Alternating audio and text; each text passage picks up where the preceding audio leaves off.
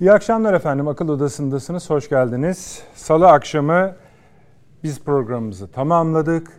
Tamamladıktan birkaç dakika sonra Türkiye Büyük Millet Meclisi İsveç'in NATO üyeliğini onadı, onayladı. İmza ve yayın içinde Sayın Cumhurbaşkanı'na gitti. O aşamadayız. Biz o zamana kadar genel bir değerlendirme yapmıştık ama artık Türkiye Büyük Millet Meclisi tarafından onaylanmış bir İsveç'in NATO üyeliği var.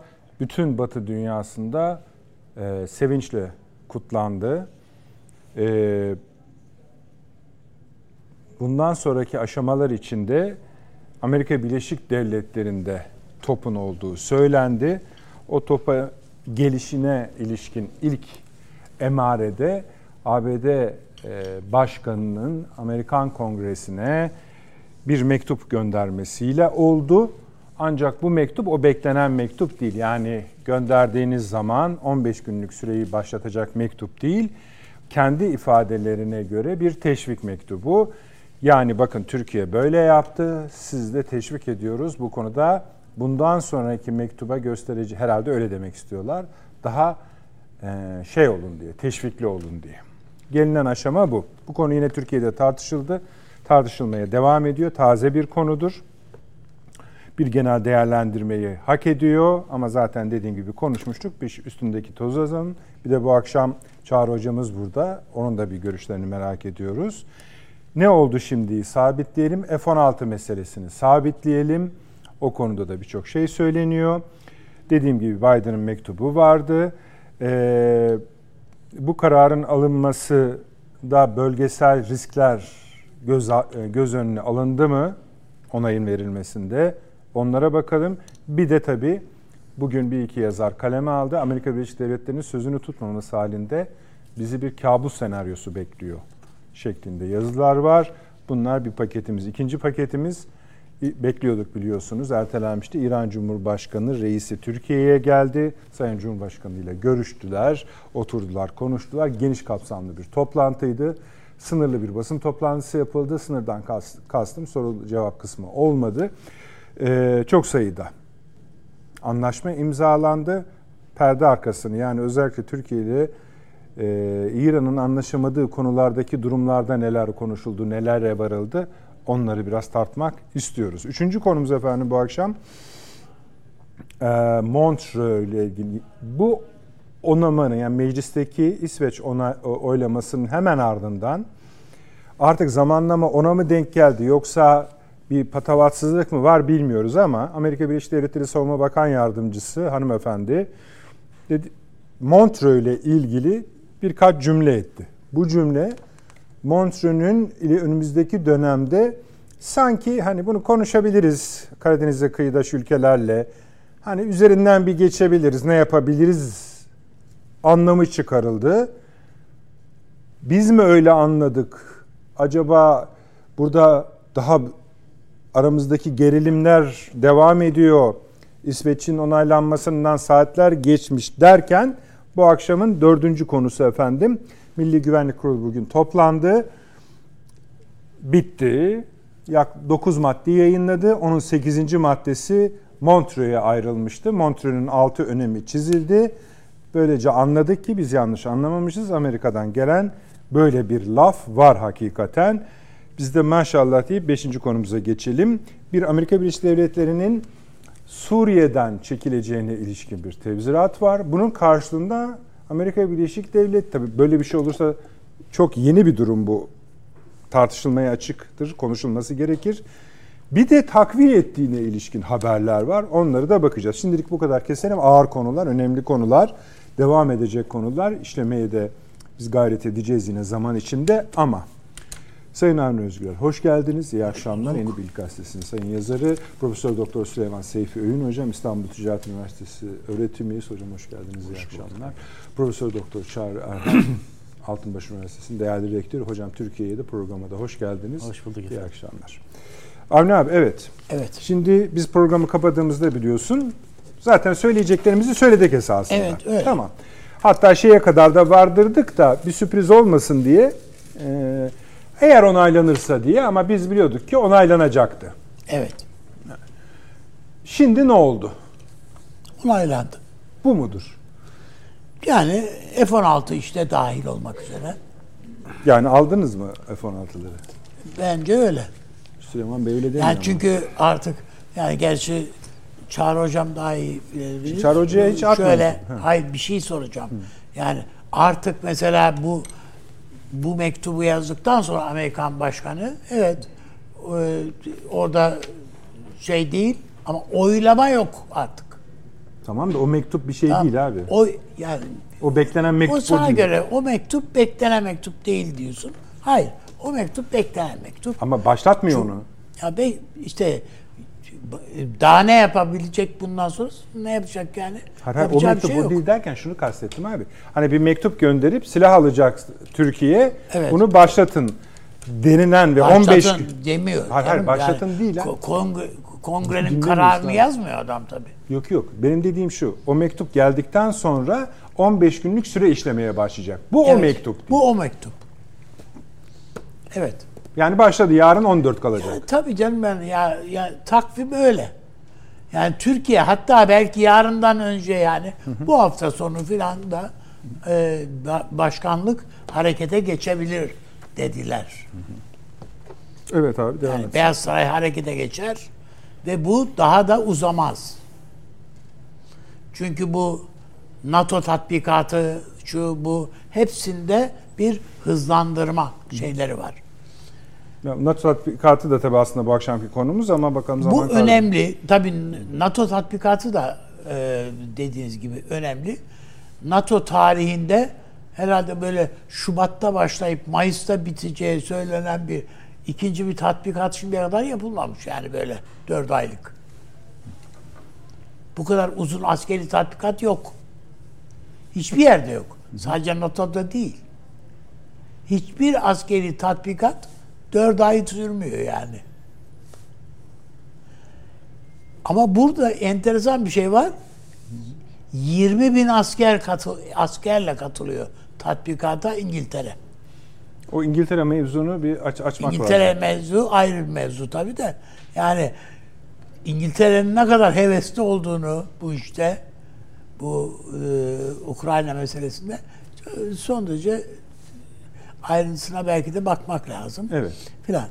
E, ama e, bizim dışişleri açısından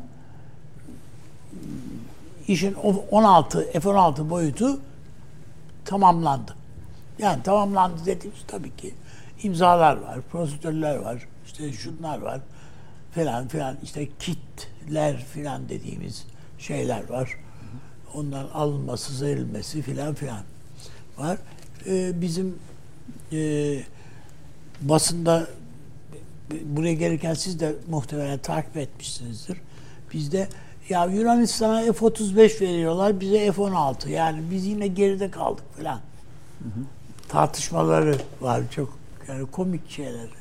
Onları da Amerika e, büküyor aslında Tabii, abi. tabii. Sakın diyor bir şey çıkarırsınız bu arada diyor Türkiye onaylayana kadar. Evet. Arada husumet çıkarırsınız. Krize dönüşür. F-35'leri de F-16'larla birlikte yapıp vereceğiz size diyorlar. Evet gibi. Yani e, evet yani Yunanistan Onları da büküyorlar yani. Yunanistan'ın da almak istediği çünkü F-16. Evet. F-35'ler de istiyorlar. Yani F-35 de istiyorlar tabii de. Aldılar. Ee, burada e, bakıldığında e, yeni bir süreç ve bu Rusya'nın bile yani anlayışla karşılıyoruz dedi Rusya. Türkiye NATO üyesi. Tabii, ne egemen bir yapacaktık ülke. yani dedi. E, Aksini söylemesi kendisi açısından akılsızlık Yani, olur. diyor. o doğru bir şey. Yani sonuçta işte Macaristan da herhalde bu hafta sonu filan devreye gir, alıyorlar.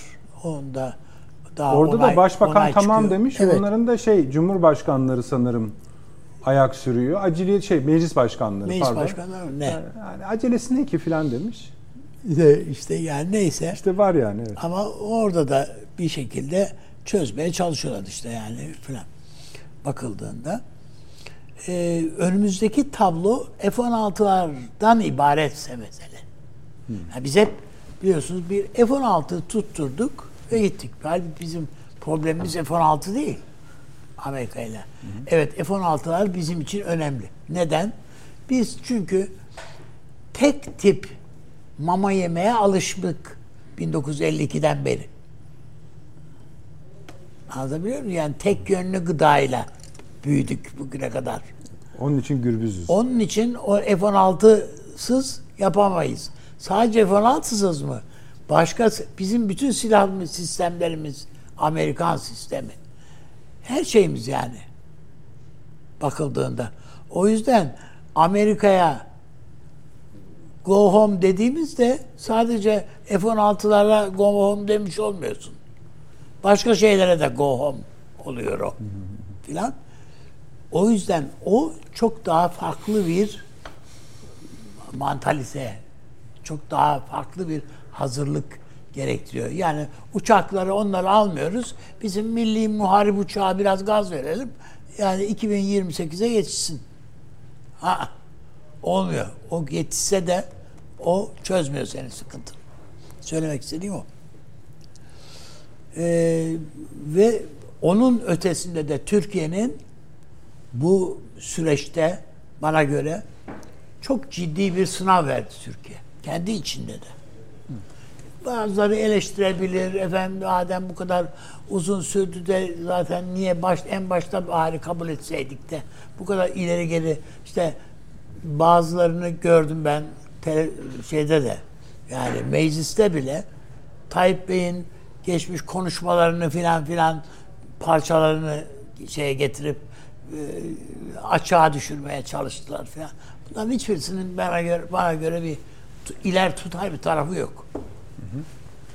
Sonuç itibariyle Türkiye bu konuda evet sonuçta Amerika'nın istediği oldu. Ama Amerika'ya emdiği süt burnundan geldi Amerika'nın. Bir. ikincisi Türkiye terörün kendisi için ne kadar bezdirici bir şey olduğunu anlatmak fırsatını buldu ve anlattı. Sadece şey değil ya yani bütün dünyaya anlattık. Biz e, en başta da tabii bu bize bayrak kaldıran işte o İsveç'e anlattık. Adamlarda anayasa değişikliği dahil. Yasalarda değişiklikler yaptılar. Türkiye'ye koyulan silah ambargolarını kaldırdılar. Falan bir bir şeyler. Ama birilerinin bu Avrupa'daki yaygınlaşan Kur'an yakma eylemlerini nasıl örgütlediğini tekrardan bizim yani bilimimizi Milli İstihbarat Teşkilatı'nın bu konuda bir analize gitmesi lazımdır gibi geliyor bana. Yani Türkiye kamuoyunu ve siyasetini e, kışkırtmak için e, bu eylemlerin organize bir şekilde yapıldığını düşündüre düşündürme düşünmeliyiz yani. Siz de öyle düşünüyorsunuz. Ben öyle düşünüyorum. Bence evet. Süleyman Bey de öyle düşünüyor olabilir. Geri gelince soralım, siz devam edin. Ha, yani o bakımdan fazlaca kumpas var etrafta. Türkiye ile alakalı olarak. Ben bu süreçte Türkiye daha akıllı siyaset üretmenin nasıl elzem hal olduğunu öğrendik. Aynı şekilde bundan cesaret alarak biz e, bu Filistin Gazze meselesinde çok tutarlı bir e, duruş sergiledik. E, bütün dünyada ses getirdi Türkiye'nin tavrı. E, ses getirdi de ne oldu diyeceksin. İşte bizi bilmem arabulucu mu dediler. O işte garantör mü dediler. Hayır yok hayır olmadı ama bizim sözümüz her manada dinlendi. Ee, Amerika tarafından da öyle dinlendi. Ee, düşünün ki ismini zikrederek e, Netanyahu'nun andığı tek cevap yetiştirmeye çalıştığı tek, tek Türkiye. devlet başkanı Tayyip Bey oldu. Türkiye bunu da, bunu da göz ardı etmeyelim yani. Hı hı. Ee, önemli o bakımdan ben öyle olduğunu düşünüyorum. Ve bundan sonrasında da işte daha dün iki defa ertelenmiş olan bir ziyaret dün gerçekleşti. Uzun bir görüşme. İran Cumhurbaşkanı. İran Cumhurbaşkanı. Hı hı. Bütün bunlar E, öbür taraftan şimdi gerçi siz de söylediniz. Bizim başka yayın organlarımızda da var. Yani bu Amerika'nın Irak'ı ya da Suriye'yi terk edeceği, Suriye'yi terk etmez de Irak'ı terk edeceğine ilişkin takım bilgiler. Hatta Amerikan Büyükelçisi'nin ne atfen, Bağdat'taki Büyükelçi'ye atfen e, böyle bir açıklama var. E, Hiç aklıma yatmadı ama o kadar çok yerde yayınlandı ki bu. Evet, abi. şöyle ama bu bizde bir yanlış anlama var. Koalisyon işi sona ermiştir diyor. Anlatabiliyor muyum? Yani bu ko- DAEŞ koalisyonu var ya. O koalisyon sona ermiştir. Bunu diyen- biz diyor büyükelçi diyor.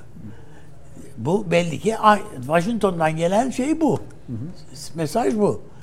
Ee, ama diyor Biz buradayız. biz hayır biz ikili ikili ilişkilerimizi bundan sonra nasıl devam edeceğini şeye bağlamalıyız diyor oturup. Kurala bağlamalıyız. Yani bizim üstler burada duracak. Şuraya olacağız. Bu olacağız, bu olacağız, bu olacağız yani. Hani koalisyon yok. iyi anladık yani Kanada Kanada falan yok. Onlar yok. Zaten kimler vardı ki koalisyonda ki? Yani Amerika'dan başka ne vardı ki? Onlar yok. Onlar ismen gittiler. Evet sildik onları diyor. Ama ben şimdi Bağdat Amerikan ilişkilerinin nasıl devam edeceğini oturup bağlayalım. Çok önemli. Ha, bundan ibaret değil ama. Daha önemli bir şey var burada. Bir taraftan CIA ve Pentagon da Merkez Komutanlığı mı denir ona? CENTCOM. Falan Yani. CENTCOM.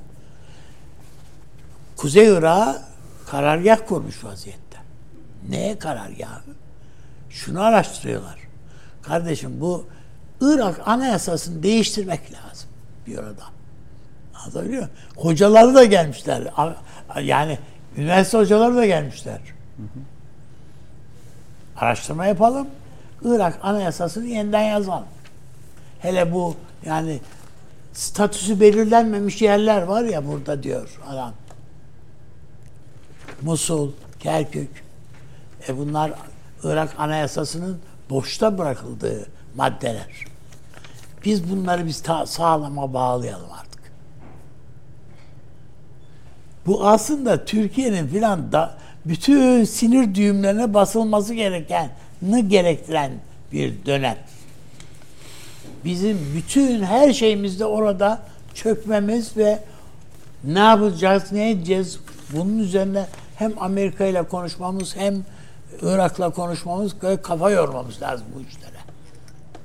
Bir taraftan yani bu, bu mesele bir PKK meselesi değil artık. Türkiye açısından son derece önemli. Ve biz bu Peki güney güneyimizdeki bu yapı şeyi evet burada bir terör var. Buradan kaynaklanan bir terör var ama bu iş bir PKK mücadelesi olarak algılamakta algılamayı terk etmeliyiz. Burada karşımızda Amerika var.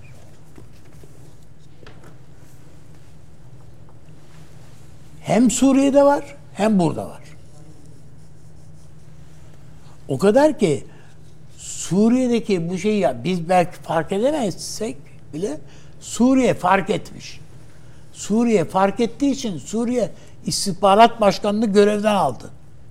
Beşer Esad. Başka birisi yani 7-8 sene ta Emre Taner'den itibaren onun MİT müsteşarlığından itibaren Hakan Fidan Bey'in MİT başkanlığından itibaren hep Türkiye görüşmelerini veya müzakerelerini yapmış olan adam mı görevden aldı. Askeri istihbarattan sorumlu kişi e, getirdi. Neden? Ha bunlar, diğerleri bunlar e, şeye çalışıyorlar diye.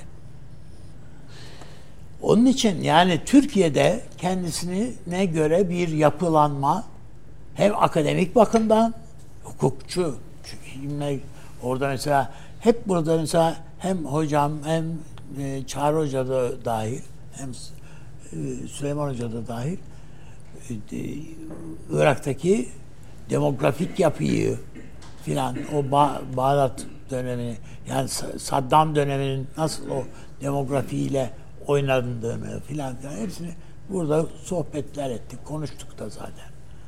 Bütün bunların üzerinde kafa yoran ve orada bakın bizim konsolosluk açmamızı bile engelliyor biliyorsunuz Bağdat. Yani Kerkük'te diyelim mesela. Veya Musul'da nerede bir yerlerde açacaksak onu bile ona bile karşı çıkıyorlar. O yüzden bunlar üzerinde kafa yoran ve o baskıları kuran, oluşturan bir anlayışla yeni döneme bir yeni bakış ihtiyacımız Peki. var. Aynı bir bu, Hı. iki son bir not. Bu Amerika Birleşik Devletleri bu F-16'dan ibaret değil bu iş. Dedim. Ee, tekim öyle. Ee, çok uzun senelerdir Türkiye'ye aslında fiilen bir silah markası uygulanıyor. Evet. Amerikan.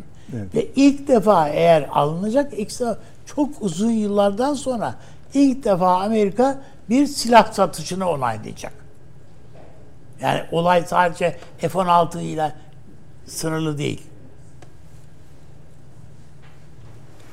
Anladın mı? Yani onun için bizim silahlı kuvvetlerimizin, medyamızın, iş, iş dünyamızın, akademi dünyamızın yani bir tekrardan bir tekrardan yeni baştan bir kurgulamamız, yanlışımız yanlışız demek istemiyorum.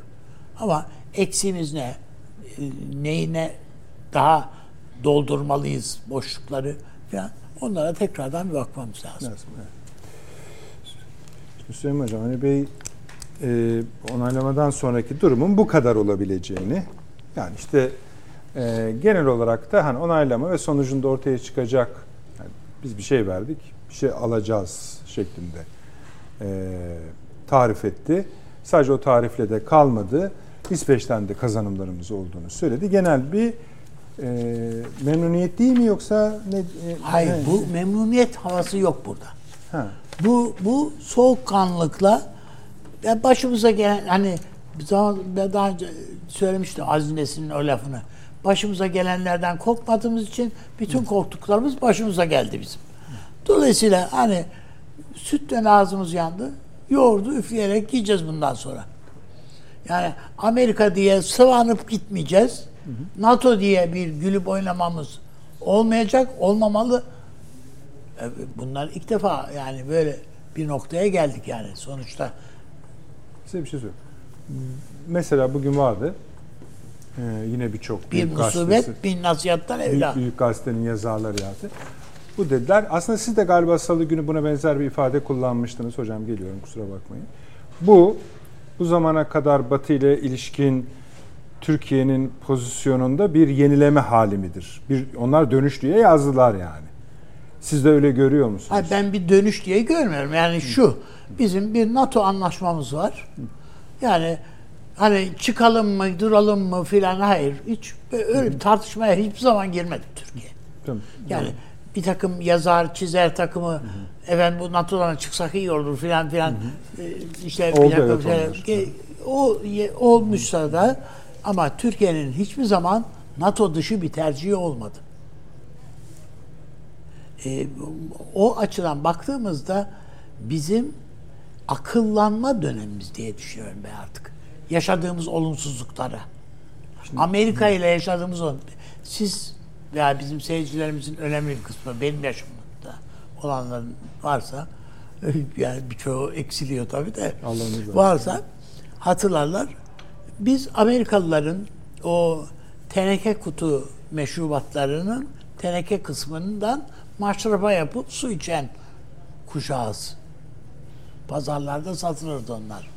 Yani şimdi biz bu onlardan ya da PX mağazalarının e, artıklarını falan bile bile tabii, tabii biliyorum. Kuşağız. Çok konuştuk bunları. Bu onun için bunlara bunlardan kurtul sıyrılmış bir nesil var şimdi. Bu nesli ideolojik şeylerle doldurmayalım. Türkiye'nin e, gelecek hedeflerinin doğrultusunda. Ya o hedefleri belirleyelim. O hedeflere yürüyelim. İdeolojik olarak nelerle mesela? Yani doğru? biz efendim e, ideolojikten kastım yani bu, bu ister bu e, antikomünizmde, ister bilmem e, liberalizmde veya İslamcılıkta fark etmez yani. Bunlar yerine hedeflerle doldurmamız lazım bizim. Gençler. Peki, ilginç bir konuşma yaptınız. Teşekkür ediyorum. Bakalım Süleyman Hocam da öyle ki, ki, kimin söylediğini hocam bilebilir. Süleyman Hocam bilir. Yani muhtemelen Marx olabilir, Engels olabilir. Bu emperyalizm e, azlıkça yani aç kaldıkça daha azgınlaşır diye. Daha saldırganlar, saldırganlaşır diye.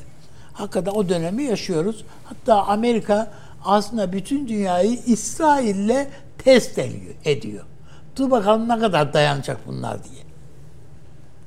Peki. Yani o hani insanlık dersi herkese vermeye alışmış olan Avrupa'ya önüne bir katliam çıkartıyorsun, soykırım koyuyorsun, adam onu destekliyorum ben diyor.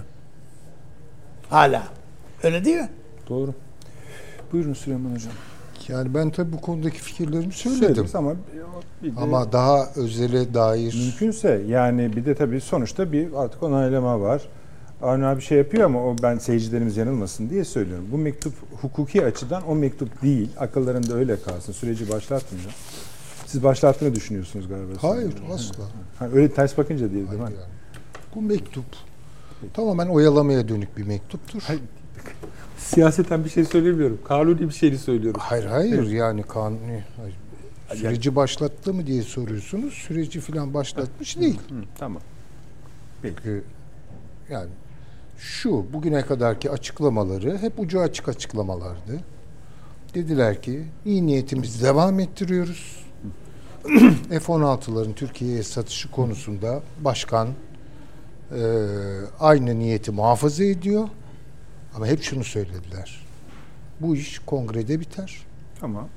Dolayısıyla onu beklemek lazım. Kongrenin e, iradesine bağlıdır.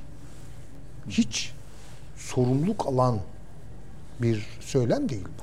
Siz bu konuşmanızdan ve daha önce konuşmalarından anlıyorum ki bundan yüksek derecede şüphe duyuyorsunuz. Avni Bey o kadar Duyuyor. duymuyor. E, tamam, o hakkı var yani. bakışlar Siz. olabilir. Ee, bir kere meselenin buraya gelmiş olması bu pazarlıkların yaşanan işte e, Vilnius'taki e, görüşmelerden başlayarak gelişmelerin tamamen Türkiye'nin bu konudaki iradesini geriletmeye dayalı olduğunu Hı. düşünüyorum. Ve bunda da büyük ölçüde muvaffak oldular. Yani biz şimdi Allah'ın bildiğini niye kuldan saklayalım? Yani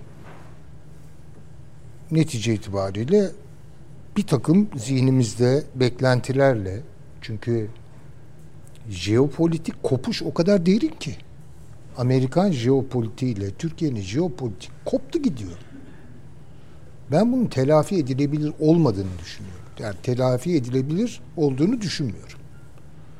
Daha da derinleşecek olan bir süreç bence bunu bekliyor. Şöyle bir fırsata dönüş ki çok doğruydu o tespit. Ben başından sonuna doğrusu e, bunun bir tarihsel fırsata dönüştürülebilir olduğu kanaatini en baştaki durumu Elbette. Yani bütün NATO devletleri ki reisi cumhurumuz da gayet güzel söyledi. Yani bu ne ben İsveç'e söylüyorum ama Almanya sen anla. Fransa evet. sen anla. Yani sen bana düşmanlık eden bir örgütü besliyorsun, donatıyorsun ve bana karşı kullanıyorsun. Ya şimdi bu herkesin gözünün önünde olan bir şey. Ne kadar bunu kamufle etmek isteselerse isterlerse istesinler. Buna ben bir şey demiyorum. Bu gerçekten bir altın fırsattı. Yani NATO Türkiye ilişkilerini adam gibi konuşalım. Yani bu İsveç Türkiye ilişkisi değil. İsveç buna başvurusuyla birlikte bir zemin hazırladı. Bunu Türkiye ile Amerika görüşecek. Sonra o bağlamdan da koptu. İşte NATO bağlamından da ya, koptu. Yani hatırlayınız. en başta Süleyman Hoca dediydi ya bu Ha, masaya müzakereyi tabii, Türkiye NATO'yla Elbette oturmalıydı diye. Ama bu Vilnius'ta nasıl oldu? olurdu, yani evet. nasıl olduysa oldu. Böyle basketbolla çok ileri gitmiş bir memleket ya. Burada bir eskiv diye bir şey vardır. Boksta, basketbolda beden çalımı. da var galiba. Ya böyle bir beden çalımı yedik. Birden İsveç'le karşı karşıya getirildik. Sonra da Ha. oradan da sıyrıldı ama. Ondan da Sıyrıldı. farklı NATO'dan bir da noktaya, sıyrıldık, farklı Amerika'yla- bir denkleme F-16'ya geldi. Yani. E şimdi F-16'yı biz alsak ne olur, almasak ne olur? Bence almamak son derece daha doğru. Yani aklı başında askeri otoriteleri dinlediğim zaman yani F-16'yı almak ya zaten eğer Türkiye NATO mensubuysa Amerika'nın yükümlüdür. Verecek yani. Vermeyip ne yapacak? Bu nasıl bir pazarlık konusu haline getirilebilir? Olacak iş mi bu? E, F-35'ten beni e, dışarıya çıkarmışsın. Evet. Bir buçuk milyar dolarımın üstüne oturmuşum. F-16 pazarlığı neye göre yapılacak? Nasıl işleyecek o belirsiz. Teslimatlar ne zaman belirsiz? Bakınız McGurk diyor ki bu muhtemel satış. Buyurun. Bu İsveç onaylandıktan sonra söyledi. Muhtemel satış. Hala muhtemel. E şimdi ben şeye bakıyorum. Mümkün mertebe kongre ne alemde? Bir kere şunu bence unutalım. Amerikan seçimlerine kadar olacak işler değil bunlar yani. Olursa çok şaşırırım. Beklemiyorum ben bunu. Çünkü adamların derdi şu an ne Türkiye ne İsveç falan. Şu an derdi Biden'ın bir an evvel savaşı aktive etmek. Aksi takdirde seçilemeyecek. Bunu görüyor. Ve içerideki süreçlere kendini odaklamış vaziyette. Haklı yani kendi açısından. Haklı derken ahlaki anlamda haklılık yüklemiyorum. Anlaşılır bulduğumu söylemek için söylüyorum bunu. Yani dolayısıyla ben bunu beklemiyorum açık söyleyeyim. Yani olursa çok şaşırırım. Olursa da davul zurna çalıp oynamam. Yani böyle böyle bir şey de yok. Çünkü esas bağlamı ihmal ederek bakıyoruz biz. Şu an NATO mensubuyuz. Eyvallah. Ama dünya bir savaşa gidiyor. Ve benim endişem, bütün korkum bu NATO'nun konsolidasyon süreçlerine ki Türkiye'yi çok fazla sokmuyorlar. Tutun ki soktular, yandık. Kontrol bizden gidiyor. Şimdi benim istediğim yani zihnimdeki Türkiye ki bugüne kadarki bütün çıkışları bu anlamda destekledik, alkışladık. Yani CHP ne kadar Amerika'ya yatıyor. Muhalefet hepsi değil ama böyle baba figürler, şeyler, liderler filan Amerika ile anlaşıyor. Amerika ile görüştü. Amerikan elçisiyle oturdu. İngilizle yemek yedi. Bunları hep eleştiriyoruz. Çünkü duruş farklı. Evet NATO mensubu olabiliriz. Bu NATO'dan çıkmamız için bir sebep şu an gerektirmiyor en azından ama o gün gelecek ben söyleyeyim. Çünkü faciaya gidiyor dünya. Görmüyorlar mı bunu? Avrupa'da esen rüzgarlara baksanıza savaşı telaffuz ediyorlar. Türkiye'yi bu badireden nasıl çıkaracağız? Davam bu benim. Gireceksek de eyvallah o zaman zaten benim biraz aklım, ilmim falan kesilir. Savaş başka bir şey çünkü. Onun için yani bunu e, evet yani NATO Peki şöyle Şöyle de düşünüyorum yani endişe ettiğim şeylerden biri. Şimdi yapılan yorumlara falan bakıyorum. Kongreden çıkan sesler, bir iki tanesini de size gönderdim. Evet.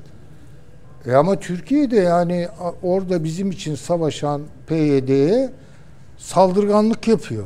Bunu da bir gözden geçirmesini bekliyoruz. E buyurun. Bitmiyor adamların isteği yani. Montreux mesela Bir de iş- Montreux'u tartışmaya... Yani o, o iyice garipti yani. Çünkü bakın duruş meselesi var ya ah ah işte hep konuştuğumuz şey. Bir duruş kaybına şöyle veya böyle, şu sebeple veya bu sebeple uğrarsanız yeni taleplerle gelirler bunlar. Bakın bundan sonra başka şeyler isteyecekler. Yani nasıl olsa işte dediğimiz sonuçta oluyor. Bunu ben sakıncalı buluyorum. Açık söyleyeyim yani Türkiye için ve hep kafamdaki resim inşallah yanılıyorumdur. Yanıldığımı inşallah söyleme e, ayrıcalığı da yaşarım bu masada. E, ve işte o zaman da yüzümde güller açar. Yanıldığım için güller açar. Ama diğer ihtimal korkutuyor beni. Yani Birinci Dünya Savaşı'na girdik, mahvolduk. Unutmayın bunu. İkinci Dünya Savaşı Allah'tan girmedik ama girmemiş halimizle ne hallere düştük. Değil mi? Tabii. E şimdi geliyor öteki. Öteki geliyor. Abi çıkmaz yani bir şey olmaz. Hep öyle olmuştur. Bir şey olmaz, bir şey olmaz. Olmuştur. Ha şimdi o o ihtimali Ukrayna düşünerek, Savaşı 72 güçlendirerek saatte biter zannetmiştik hocam işte bitmiyor hatırlarsınız. savaşlar yani ve bu böyle şey oluyor nasıl söyleyeyim hani bir yerden patlıyor "Aa canım mevzidir bu burada biter bitmiyor. Başka bir yerden patlıyor. Birden alev alıyor ortalık. Alev topuna dönüşüyor. Savaşlar böyle olur. Yani hadi başlıyoruz ya eski meydan savaşları davul zurnayla falan olmuyor. Böyle çok e, olumsal diyorlar ya Türkçe'de şimdi modern Türkçe'de olumsallıklarla, tesadüflerle falan böyle aa onunla ne onun ne alakası var derken Birinci Dünya Savaşı'nda Sırp e, militan vurdu e, Arşidükü değil mi? Avusturya Tabii, tabii, Habsburglar. Ya, ne yaptı? Savaş ilan etti Habsburglar. Hocam daha iyi bilir. Sonra ne oldu? Savaş Yemen'de oldu ama. Savaş Afrika'ya neredeyse sıçradı. Kuzey Afrika'ya. Savaş nerede oldu? Galicia'da oldu. Savaş buralarda oldu. Balkanlar ya savaş Avrupa hepsini yaktı yani. Diyebiliyor muyuz yani? Muhtemelen şöyle düşünüyordu o zaman. Ya işte bunlar savaşır. Sonra işte birileri araya girer. Ya, ya bir akıl gene de böyle bir akıl yönetmiyor bugün dünyayı. Ben ondan korkarım yani. Doğru söylüyorsunuz hocam. Onun için e, belki biraz Peki hocam bir şey daha sorayım. Aynı de sorayım bunu. Sayın Cumhurbaşkanı ne zaman imzalar? Öyle hani bir imzala gerekiyor değil mi böyle bir şey? Bir 15, 15 gün var galiba prosedürü. Ama mesela Orban'ın açıklamasına bakın. Bu haber üzerine yani Türkiye onayladı. E, Vallahi işte bizim parlamentoda ucu açık takvim belli değil deyip sallayıverdi. Yani Türkiye'nin evet demesi de işi henüz daha çözmedi. Ya bir de Macaristan var ve Orban da ucu, ucu açık laflar ediyor. Ya belki onlar da geçirirler bilmiyorum. Çünkü şunu düşünmemek e, bence büyük bir zaaf. İsveç ve Finlandiya durduk yerde. Yani düşünebiliyor musunuz? Ya bir emekli aile düşünün. İki eli bir eli yağda bir eli balda. Her türlü sorunlarını çözmüşler, refaha ermişler. Dünyanın en kaymak tabakası, dünyanın çatı katında oturuyorlar falan yani öyle düşünün. İşin içine girdiler. Ya bu nasıl oldu? Şimdi bakıyorum haritaya ki bu haritada iyi bir harita. Yani yukarıdan aşağı. Verelim arkadaşlar. Yani hazırla geliyorlar yani Rusya'yla tutuşacaklar. Belli. Yani bu bir kıtasal dille aktaracak olursam As, e, Avrupa Avrasya Savaşı daha e, e, dikkatli bir optik kullanacak olursam NATO Rusya Savaşı Genel Avrupa Doğu, Rusya Batı belki. yani belki Almanya Rusya olarak baş yani bu buraya gidiyor. Buraya gidiyor bu iş. Peki o, şimdi böyle NATO'ya dair bizim de yükümlülüklerimiz var. Bu fırtına koparsa Türkiye ne olacak? Merak ediyorum. Ve endişe ediyorum yani. Peki bir de şunu da sorayım size bu konuya e, ilişkin olarak. Avni Bey neyi kastetti bu ideolojik ideolojilerle doldurmayalım lafından? Ee, Ona o zaman soruyorum. zaten Yo ona. Ay bakalım bir eleştiri çıkar mı? Belki de destek çıkar. yani ideolojilerle doldurmayalım derken neyi? Yeni kuşakları. Yani herhalde hepsini saydınız. Anti emperyalizm de dahil, anti Yok anti-emperyalizmi de saymam. Onu bir E, o öyle zaman- o zaman onu, onu, ben onu de vermemiz saymam. lazım. Yeni yeni O zaman kuşaklara mesele- zaten. Yani O zaman mesele Lenin'e atıfta bulundu bir Peki. e, eski ülkücü olarak. Şimdi hocam şunu yapmaya çalışıyorum. Dediğiniz gibi salı günü biz zaten söyleyeceğimizi söyledik. Anlayan dostlar anladı. Ee, fakat şu tartışma zaten devam ediyor. Hızla da kapanca anlaşılıyor. Fakat mesela bu o kadar sizin dediğiniz gibi hatalı bir şekilde F-16'ya bağlandı ki bu konu. Amerikalılar da bunu yaptılar. Ee, bunun gelmemesi gibi bir durum. Avni Bey öyle demiyor. Sizin için söylüyorum. Bunun gelmemesi gibi bir durum başka bir alan yaratacak bu sefer. Aa onu da şöyle formüle edecekler Hı. bence. Şöyle bir karar çıkmayacak tabii meclislerinden. Vermiyoruz diye çıkmaz. Hayır çıkmayacak. Çalışıyoruz, Ha tamam. gayret ediyoruz. İşte bir takım böyle ikna edeceğimiz daha millet şeyleri var, e, parlamenterler var. E, neyse onlarla çalışıyoruz, lobilerle çalışıyoruz bilmem. Bir şey söyleyecek. Yani ipe un sermek diye bir şey var. Değil mi? Söylemlerinden onu çıkarıyorum. Niyetleri sizin dediğiniz gibiyse ki e, onu yapabilir, yaparlar. Seçimler var, yeni başkan geldi, bilmem ne gitti filan derken zaten bir buçuk yıl. E işte o yani. Hani sonuçta F-16'ları vermeye karar verdiler ve gelecek. Peki ne yapalım? Ya davul zurnayla? Evet, yani karşılamayacağımız gibi bir de o konu var ama ona şimdi girmeyelim. E, şu, e, bunu netlemenin de artık bir anlamı kaldı mı bilmiyorum. Bu alış, bu süreç e, iyi mi geçti, kötü mü geçti? Yani, Yani- bu kadar olur zaten diyor. Benim anladığım o. Siz de daha iyi yönetilebilirdi gibi daha esnek bir ifade kullanıyorsunuz. Sonuçta Valla şimdi iddialarımızın tabii içinde onun sağlamasını yapmak, Yapmak lazım. durumundayız. Onları zaten özetlemeye gayret ettim. Yani bir, tabii hem ettiniz hem de daha önce de söylediniz. söyledim Kapatmak için biraz da soruyorum bu konuları. Çünkü bundan sonrası artık şeye kalıyor. Göreceğiz kısmına kalıyor. Yani ben Amerika'nın Türkiye'ye daha talepkar hatta böyle biraz sinir uçlarımızı da daha fazla e, rahatsız edecek şekilde talepkar olacağı kanaatindeyim. Yani ya şu şeye e, PYD ile fazla uğraşma oralarda. Yani siz dici diyorsunuz ki bu sarı evet. öküzü aratırlar adama. E, tabii sonra Montreux'u konuşalım artık. Tabii Yani o eski, ben 100 zaten inanılmaz şaşırdım. Hani onu gündeme getireceklerse bile o anda mıydı yani? O ana Yani geldi. Bakın bu kadar çılgınlığın yönettiği bir dünyada akıllı rolünü oynamak bazen zaaf getirir. Hani bizim güzel bir dinsizin hakkından imansız gelir yani. Çılgınların hakkında da bazı deliller gelirse geliyor dünyada. Mesela Orban öyle bir adam. Direniyor. Avrupa'ya çelme atıyor. Ee, tekerine çomak, çomak sokuyor falan yani. Şimdi dolayısıyla yani biraz e, yani kendi içinde rasyonelleri ayrıca tartışılabilir ama pozisyonel olarak duruşumuzun çok önemli olduğunu, ne yaptığımızdan daha önemli olduğunu, duruş kaybının özellikle pek e, hasımlarımıza e, böyle şey gibi geldiğini, yani daha oynanabilir alanlar doğurduğu izleniminin e, doğmasına yol açtığını.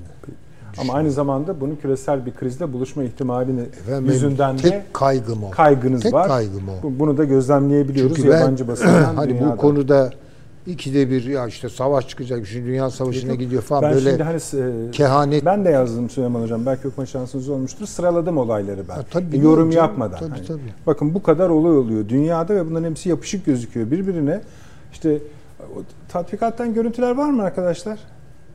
Bu yeni tatbikattan bugün başladı. Daha yoktur belki ama verebiliyorsanız verin. Ee, Süleyman Hocam bitti. Tamam. Çok teşekkür ederim Şah Hocam. Buyurunuz. Sizin biraz daha toleranslıyım size karşı. Çünkü salı günü olmadığınız için. Geçen perşembe de Evet işte onu söylemek istemedim. Artık yani sizi mahcup etmek istemiyorum. Evet. Bir defa bir kronolojiyi bir hatırlayalım. Eğer bu olup bitenleri sırayla hatırlamazsak neyin önce neyin sonra olduğunu kaçırırız. Ben öğrenciye siyasi tarih derslerinin başında tarih nedir konusunu açardım. Onu tartışırdık. Tarihin biliyorsunuz bir meşhur tarifi var. Neyin nerede,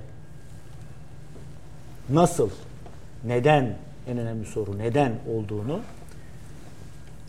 geçmiş zamanda kronolojik sırayla ele alan ve kendine has metodolojisiyle inceleyen bilim dalı.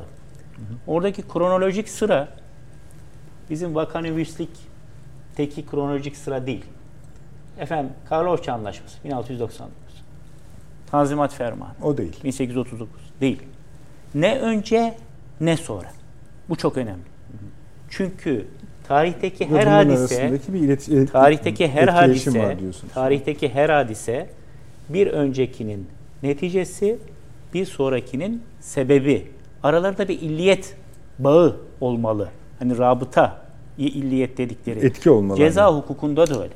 Yani adam düştü. Burada biri tabancayla attı. Adam düştü. Bu mu onu vurdu? Ne ne yapıyorsun? İşte savcı geliyor adli tıp vesaire. Bu adam attı da bu bunu vurdu mu? Biz bunu bilmezsek o zaman ne olur? Karambole geliriz. Alakasız konuları birbirlerinin sebebi sonucuymuş gibi değerlendiririz. Bu girizgahtan sonra. Buyurun. Ne oldu? Sırayla gideceğim. Tarihlerini boş verin. Türkiye Patriot istedi. Amerika'dan hava savunma sistemi. Bize zamanında cevap vermediler. Fiyatta anlaşamadık. Teknoloji transferi yapmadılar vesaire. Neticede biz Patriot almadık bunlardan. Satmadılar bize. Biz de gittik Mesut. Rusya'dan S-400 aldık. O sırada F-35 projesinin ortağı olduk. Tamam mı? Geliyor. Rusya'dan S-400'ü alınca bizi kasta yaptırımları içerisine sokup F-35 projesinden çıkarttılar. Doğru mu? Arkasından ya girerdik girmezdik 2 milyar dolar alacağımız var. Bu ne olacak? Ama işte Yunanistan'a veriyorsun bana vermiyorsun. Akdeniz'deki 7'ye 10 oranı bozulacak falan tartışmaları sürerken Rusya Ukrayna'ya saldırdı. Şubat 2022. Arkasından İsveç ve Finlandiya NATO'ya üyelik için müracaat ettiler. Türkiye dedi ki kısa bir süre sonra ben bu iki ülkenin NATO'ya girmesini istemiyorum. Niye? Çünkü terör örgütüne bunlar ev sahipliği yapıyorlar. FETÖ'ye, PKK'ya, DHKPC'ye vesaire. Madrid'deki zirvede Haziran 2022'de bir protokol imzalandı. Doğru. Bak F-16 lafı var mı hiçbir yerde? Yok. Bir protokol imzalandı. O protokolde maddeler var. Üçlü protokol. Şunlar şunlar şunlar yapılacak bir üçlü mekanizma oluşturuldu. Hem yasal düzenlemeler hem fiiliyat hem suçların iadesi, istihbarat örgütleri arasında işbirliği ve tabii Türkiye'ye uygulanan ambargoların, bu iki ülkenin uyguladığı ambargoların kaldırılması. Geldik sonbahara 2023'ün 2022'nin sonbaharına. Birdenbire ya efendim bunlar bize F-35'i gerçekten vermeyecekler galiba. E ne yapalım? Bizim de 2 milyar dolar alacağımız var. Bizim de savaş uçağı modernizasyonu yapmamız lazım. İyisi mi biz bu F-16'ları modernize Mahsus edelim. taşıyalım. Modernize edelim. Ve yeni F-16'ları da Amerika Birleşik Devletleri'nden alalım. Tabii o 2 milyar dolardan çok daha fazla ediyor. Ama onu da oradan düşelim. Dedik. Amerika işte beklediği ortayı orada aldı. Kafayı attı golü. Ha öyle mi kardeşim dedi. Bak o zamana kadar F-16 ile İsveç arasında bir illiyet bağı yok. İsveç terör meselesiyle alakalı. Bu ortaya alınca Amerika dedi ki tamam ama biz bunu maalesef size ancak ve ancak İsveç'i NATO üyesi olarak alırsanız verebiliriz. Veririz de değil. Verebiliriz. Bu bizden çıktı öyle mi? Bizden çıktı. Verebiliriz. Ve Amerika Birleşik Devletleri Kongresi hem Senato kanadı, şimdi o bir takım skandallar sebebiyle başkanlık görevini bırakmış olan Dışişler Komitesi Başkanı Menendez, hem Temsilciler Meclisi kanadı çeşitli kararlar alarak o dönemde Türkiye'yi sıkıştırdılar. Biden iki defa, bir tanesi üç hafta evvel. Kongreye Türkiye'nin Suriye'nin kuzeyinde ABD'nin müttefiklerine zarar verdiğini, ABD'nin terörle mücadelesine zarar verdiğini ifade eden mesajlar gönderdi kongreye. Değil mi? Biz diyor DAEŞ'e karşı PYD, YPG ile beraber hareket ediyoruz. Siz buna karşı çıkıyorsunuz dedi ve Türkiye'yi çok ağır şekilde eleştirdi. Sıkıştırdılar, sıkıştırdılar, sıkıştırdılar. Ve en sonunda dediler ki Allah F-16 ancak ve ancak İsveç konusunda onay gelirse olur. Bu arada atladım tabii kronolojik Anladım. sırada. Finlandiya bazı şartları yerine getirdikten sonra Finlandiya'nın üyeliğini Türkiye Büyük Millet Meclisi onayladı. Arkasından İsveç geldi, İsveç de onayladı.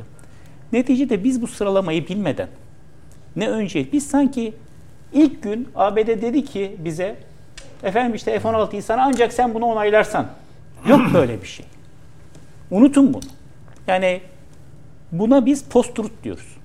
Bu post-truth modern zamanların yalan yöntemi. Hadiseyi olduktan sonra sanki başka türlü olmuş gibi yeniden anlatıp ortaya koymak. Netice itibariyle bu süreçte Türkiye NATO ilişkilerine ilişkin ne diyor? Muhtemel satış mı demiş? Tabii. Ha, muhtemel kitabımın 6. bölümü de hazır olmuş oldu. Birinci bölüm Racis planı. İkinci bölüm Polonya, Çek Cumhuriyeti ve Macaristan'ın 95'teki üyeliğinin bize Avrupa Birliği'ne almazsanız biz buna onay vermeyiz. Çiller. Üçüncü bölüm 2008'de Rasmussen'in Danimarka Başbakanı'nın genel evet, sekreterlik doğru, meselesi doğru, evet. ve Fransa'nın askeri Kanada geri dönüşü. Dördüncü bölüm Libya saldırısı NATO'nun. Oradaki muhtemel neydi? Biz istemedik NATO'yu Libya'da. Tamam. Beşinci bölüm Malatya'ya NATO radarının yerleştirilmesi. Altıncı bölüm. Ve altıncı bölüm de bu. Yani 20 yıl sonra mı okuyacağız hocam? Ne zaman yazmayı düşünüyorsunuz? Arşivler açıldığı zaman. muhtemel demiş ya. Muhtemelen ha, 20 işte yıl sonra oradaki diyorsunuz. muhtemel kelimesi, muhtemel kelimesi tehlikeli bir kelime. Evet, evet. Peki şöyle de bir cümleyle bana gösterdiğiniz toleransın da Tabii, sınırlarını zorlamadan bağlayayım. Efendim mesele F-16 meselesi değildir. Mesele Türk Silahlı Kuvvetlerine, hava kuvvetlerimize tek bir kaynaktan savaş uçağı alma meselesidir. Başka bakın iddia ediyorum. Hiçbir NATO üyesi ülkenin hava kuvvetlerinde dişe dokunur ülkelerden bahsediyor. Sadece ve sadece Amerikan savaş uçağı yoktur. Mutlaka çeşitlendirmek söz konusudur. Dolayısıyla biz bu F-16'larımızı modernize edeceğiz. Tabii ne yapalım? Çöpe mi atacağız? Bunları modernize edeceğiz. Uçuyorlar bu pilotlar da ona alışmışlar. Avni abi az önce söyledi. Ona göre yetişmişler. Bunun bir eğitim maliyeti var vesaire. Ama mutlaka bunun yanına başka silahlar almalıyız. Yeni F-16'lar bence almamalıyız.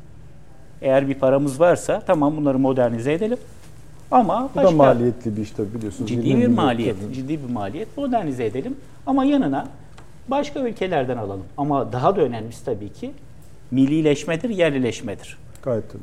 Yoksa her seferinde geçmişte o kadar çok oldu ki ben burada yarım saat konuşurum. 1870'ten başlayarak yarım saat Aman konuşurum. Hocam. Her seferinde şarta bağladılar. Adam öyle bir şey ki sanki senin sana bir prefabrik ev yapıyor müteahhit. Diyor ki kardeşim evini 10 milyona yaparım. Önce çatısını yapıyor. Al çatı. Ya bunun temeli vallahi fiyat arttı 12 oldu. 12 verirsen duvarları da veririm. Duvarları ya temel 14 15 ona. Şimdi elini verdin mi kolunu kaptırıyorsun. 52'de başlamadı. 47'de başladı. Durumun doktriniyle beraber. 100 milyon dolarlık silah bize hibe ettiler. 400 milyon dolar bizim bunlara yedek parça masrafımız oldu. Tamam mı? Yapılmış olan hesaplamaya göre. Dolayısıyla bizim mutlaka hem çeşitlendirmemiz lazım hem de yerleşmek lazım. Enteresan bir anekdotla bitireyim. Şimdi ben bakarken ya hangi NATO ülkesinin hava kuvvetinde hangi menşeli uçak var?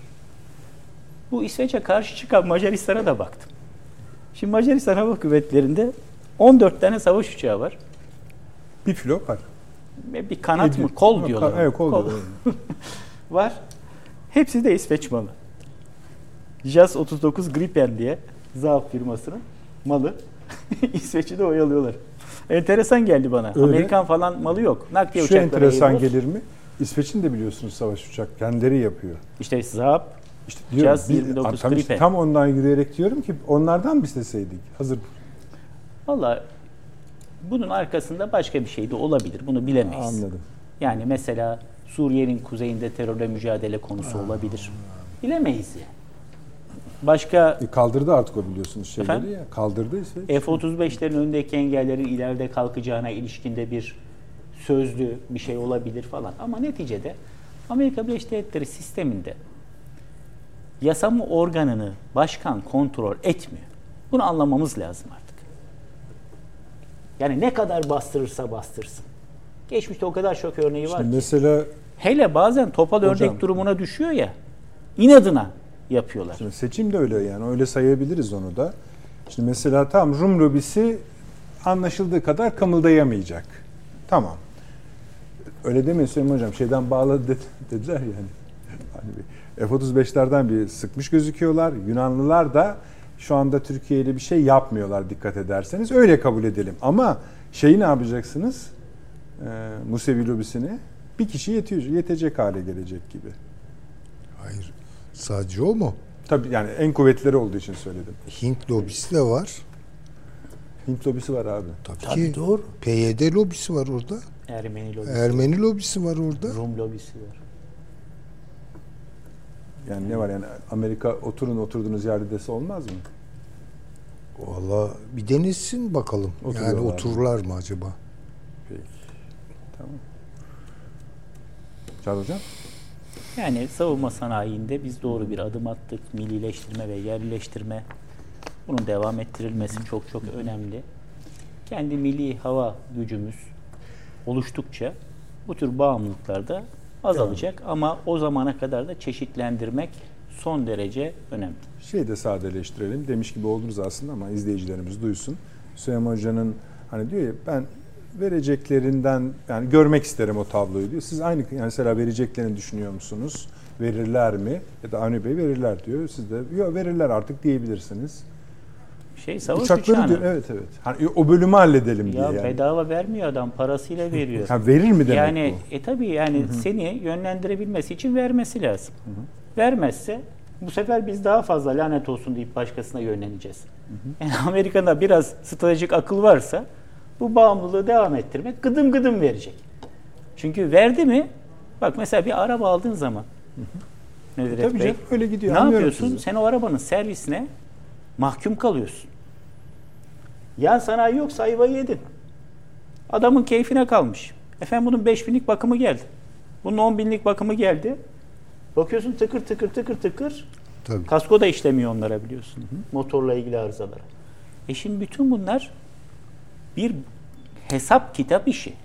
Adam bir yabancı arabayı, bizimkiler de öyledir muhtemelen. Üretirken ben en az bir araba fiyatı daha bundan bir 10 yıl içerisinde çıkartırım diye hesaplıyor Tabii. fiyatını. Bakımından, yedek parçasından, şuyundan, buyundan. E bu da öyle. Uçağı bedava vermiyor ki. Yedek parçasını zaten hiç bedava vermiyor. Yani bunu bir yan sanayide yok. Peki. Şöyle bağlayalım bu konuyu. Ee, mesela Hürriyet'te Sedat Ergin Bey şöyle bir başlık atmış Avni abi. F-16 dosyasının ABD'deki akıbeti inşallah Rogers planına benzemez. Şimdi ben hemen ert onaylamanın es- ertesi günü Sedat Bey'den böyle bir yazı başlıktan çünkü oldukça objektif bir yazı olduğunu kabul etmeliyiz. Bir kaygı halini ifade ediyor ama en azından bu başlığı beklemezdim. Hani bir e, şimdi daha yoluna girdi. Bunun da çözülmesi gerekiyor. E, yollu bir yazı ya da başlık beklerdim. Siz de atıf yaptınız. Demek ki böyle bir kaygı her e, şeyde var. E, Yani- görüşte var. Tabii bir de yani bir- birkaç noktadan bakmak mümkün. Bir, bu Amerika vermese veya bu işi ipe un serse e, bir Türkiye'nin önüne önünde de o zaman şu önümüzdeki seçimlerde yani bütün ümidimiz o değil mi? Tayyip Erdoğan'ı alaşağı etmek için. Ha orada bir görecek Tayyip Bey'i. Yani çehresini. Şöyle bir intiba et, edinmiyor muyuz?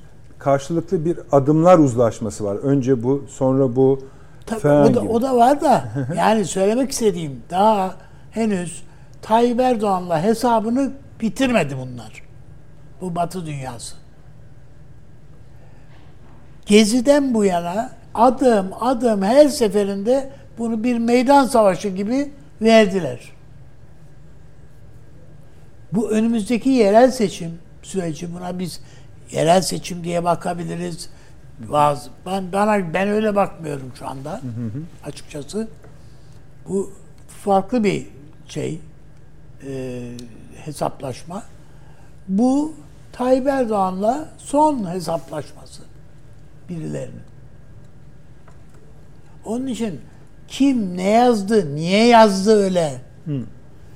Siz şaşırabilirsiniz. Ben bunca senelik dış politika tecrübesinden sonra da eğer Sedat böyle yazabiliyorsa ha bunun arkasında başka bir şey de vardır. diye de düşünürüm yani. Anladım. Anladım. Peki. Başka bir anekdot daha yapacaktım. Bu yorum üzerine vazgeçiyorum o yorumumdan. Daha iyi bir şey yapayım dedim. Ee, efendim dört buçuk dakikalık bir aramız var. Hemen geliyoruz. Diğer konuları muhakkak konuşmamız gerekiyor. İran, Montreux. Bu bahsettiğimiz konunun son artık kapağını atacağız. Ee, bir Amerika konusu daha var. Suriye konusu. Anime biraz bahsetti ama o önemli. Çünkü orada kalem kalem bir sürü iş çıkmış durumda. Bakın oradaki Milli İstihbarat Teşkilatı'nın görüşmelerine yer ayıramadık. Azerbaycan'ın yeni bir durumu var Irak'ta yer ayıramadık. Yani bu Kalkınma Refah Yolu projesi başka şekilde devam ediyor. İran görüşmelerinin içindeki yerini tespit etmemiz şart. Ona daha değinemedik. Neden? Hep bu işte şey meselesi yüzünden. F-16'lardır, İsveç'tir vesairedir. 4,5 dakika efendim. Döndük efendim akıl odası devam ediyor. Şimdi gelelim İran yani Sayın Cumhurbaşkanı ile Sayın Reis'inin buluşmasına. İki, iki kere ertelenen bir görüşmeydi. Herkes bekliyordu. Bölgedeki ülkelerden de bekleyen çok vardı. Başta İsrail olmak üzere. Ee, Amerika'nın da bunu takip ettiğinden zerre şüphe yoktur. Fakat bizim İran'la durumumuz son dönemlerde Irak üzerinden ayrı bir parça açmıştı. Terörle mücadelede ayrı bir gündemimiz vardı. Ee, ve şikayetlerimiz vardı. Doğrusu bu. Bir, bir takım yani önemsemediğim için bir takım demiyorum. Önemli anlaşmalar imzalandı iki ülke arasında. Her iki cumhurbaşkanının konuşması biraz nasıl söyleyeyim affedersiniz. Yani şey kaldı e, diplomatik diyeyim. Çok fazla iz taşımıyordu. Avni Bey siz neler yaşadınız? Neler yakalayabildiniz? Biraz bahsettiniz açalım Şöyle, onu. Yazılan, çizilen ve açıklananların ötesinde neler konuşulduğunu ilişkin düşünebileceğimiz başka şeyler var bizim. Yani birincisi İran'a bizimle ne alıp veremediğim varı konuşmuştur. Herhalde Sayın Cumhurbaşkanımız ve Sayın Hakan Fidan ve tabii Milli İstihbarat Teşkilatı. Ne, nedir yani? Anlaşamadığımız ne? Masaya dökelim ve açık kalplikle konuşalım. Bizim İran'la bir açık kalple konuşma, dürüstçe konuşma problemimiz var. Yani bir şeyi konuşuyorsun, arkadan başka bir şey çıkıyor önüne. Ya da eylem o konuşmaya uygun değil. Ya niye böyle yaptınız diyorsun. Şunu diyorsun, bunu diyorsun. Diyor ki, e, Türkiye diyor ki ya tamam Türkiye'nin de kar- kararı bu. Bu Orta Doğu'dan, bu Amerika'ya gitsin. Gitsin, evet. Biz onu derken diyoruz, sen Suriye'de İran şeyi, Amerikalıları e, tutacak bir istihbarat yapılanmasını dan yana tavı koyuyorsun. Esat bile ayağa kalkıyor ya. Bundan dolayı. Demin yani programın ilk evet, kısmında evet. onu söyledim. Yani İran'ın adamını tasfiye etti. En sonunda adam. Söylemek istediğim yani biz yoksa öteden beri burada herhalde Süleyman Hocam da ben de Çağrı Hoca da hep Türkiye, İran, Rusya üçgeni, dörtgeni ni yani bu Astana sürecini herhalde en çok savunan insanlarız yani Türkiye'de. Evet. Bütün itiş kakışlara rağmen, sıkıntılara rağmen ve İran'dan gördüğümüz efendim işte. Azerbaycan meselesinin de ki tavrı da dahil olmak üzere. Bu Zengezur'u saymıyorum bile yani Zengezur son noktası. Ama önce yani Azerbaycan mücadelesinin ve savaşının e, içerisinde o süreçte Ermenistan'a yaklaşmaları şu yani bütün bunların da da İran'ın böyle bir iki e, e, yani ikircil bir tavrı var. O duruşu Avni abi, Herhalde- Ama bir parantez açalım. mı? estağfurullah. Şu anda resmi gazetenin mükerrer sayısı yayınlandı. Evet. Kuzey Atlantik Anlaşması'na İsveç Krallığı'nın katılımına ilişkin protokollerin onaylanmasına onaylanmasının uygun bulunduğu hakkında kanun. Yani Evet. dünkü karar Ha, evet. kanun yayınlandı. bugün. Böylece bizim Türkiye'nin şeyi bir sona erdi. Bizim hukuki sürecimiz tamamlanmış, tamamlanmış oldu. oldu. Yani şu andan itibaren Tekemmül etti. tekemmül etti. Türkiye dedi ki Bence de İsveç yani o- NATO üyesidir dedi kendisi. Ben Bunu onaylıyorum. işte. Amerika'nın şeyinin de bu F-16'ları saymıyorum ama yani yine de e, Amerika'nın da hızlandıracağını düşünüyorum işin, işin o tarafı. Ama bu İran meselesi bizim açımızdan fevkalade önemli. Biz diyoruz ya yani Orta Doğu'da yeniden biz bir oturup ne yapmalıyı düşünmek durumundayız. Haritaları yeniden indirip bakmalıyız. Bu Amerikalılar bu Irak anayasasını yeniden yazalım derdindeler. Bunun için dört bir koldan oturdular, çalışmaya başlamışlar. Gelen haberler o yönde. E, muhtemelen bunun içinde şimdi Kuzey Irak'ta Barzani meselesi de var. E, efendim orada Talabani meselesi var. Bu insanlar da, bu gruplar da diken üstündedir. Bu anayasa değişik yapılanmasından biz nasıl şey yapalım diye. Ve Türkiye'nin en çok ve en çok ede geçen e, Irak seçimlerini de nasıl e, yanlış bir takım stratejiler yüzünden e, ortaya çıkan tablodan hiç de hoşnut olmadığımızı hatırlarsak arkadaş bu bu meseleye yeniden bakalım diye e, ve sıfırdan bakalım. Yani hem akademik açıdan hem hukuk açısından, uluslararası hukuk açısından falan filan. Hepsinde. Bunun üstüne kafa yormamız lazım bizim. En az İran kadar. En az İran kadar kafa yormamız lazım. Bizim anlaşamadığımız mesela üç konu söyleyebilir misiniz? Üç konu söyleyeyim. Yani biz mesela Şia diye bakıyoruz. Evet oradaki Türkmenler de yani Türkler de Şii bir kısmı. Önemli bir kısmı yani öyle. Yani bi- biz işe mezhep şeyinden baktığımız zaman ol- olayın rengi değişiyor. Değil, öyle bakmayacağız. Eğer e, bizim mesela Bağdat'la ilgili olarak da bu mesela şeyde bu Sistani ile filan Ayetullah'la filan e, herhalde bir şeyin olması lazım. Mutlaka Bağdat'ı dışlayan bir anlayışımız olamaz. Hepsini ele alan yeniden bir değerlendirmeyle oturmamız lazım. Bizim için Irak çok önemli. Yani eee, Suriye önemsiz demiyorum. Ama bizim coğrafyamızda Irak ve Suriye birlikte anılmış. Osmanlı'da da böyle. Onun için yani bizim bütün bunlara yeniden bir oturup yaklaşmamız lazım. Bakmamız lazım. Bütün bu şeyleri öğretmemiz, öğrenmemiz, il il, ilçe ilçe, tarihi, arkeolojisi, her bir şeyine ya bu İngilizler arkeolog olarak geldiler bu coğrafyaya ya. Yani dal budak sardılar her tarafa. Ya Palmira'yı kim bilir işte geldiler adamlar oturdular üstüne. Irak kraliçesi diye bakıyorlar Ertuğrul, Gertrud Bey'e. Yani nereden çıktı dört gün gelen kadın burada? Na- Nasıl kraliçe oldu? Yani verdikleri yani İngilizler bir hayal verdiler Çünkü bu oradaki insanlara. Ben seni kral kral yapacağım hayalidir.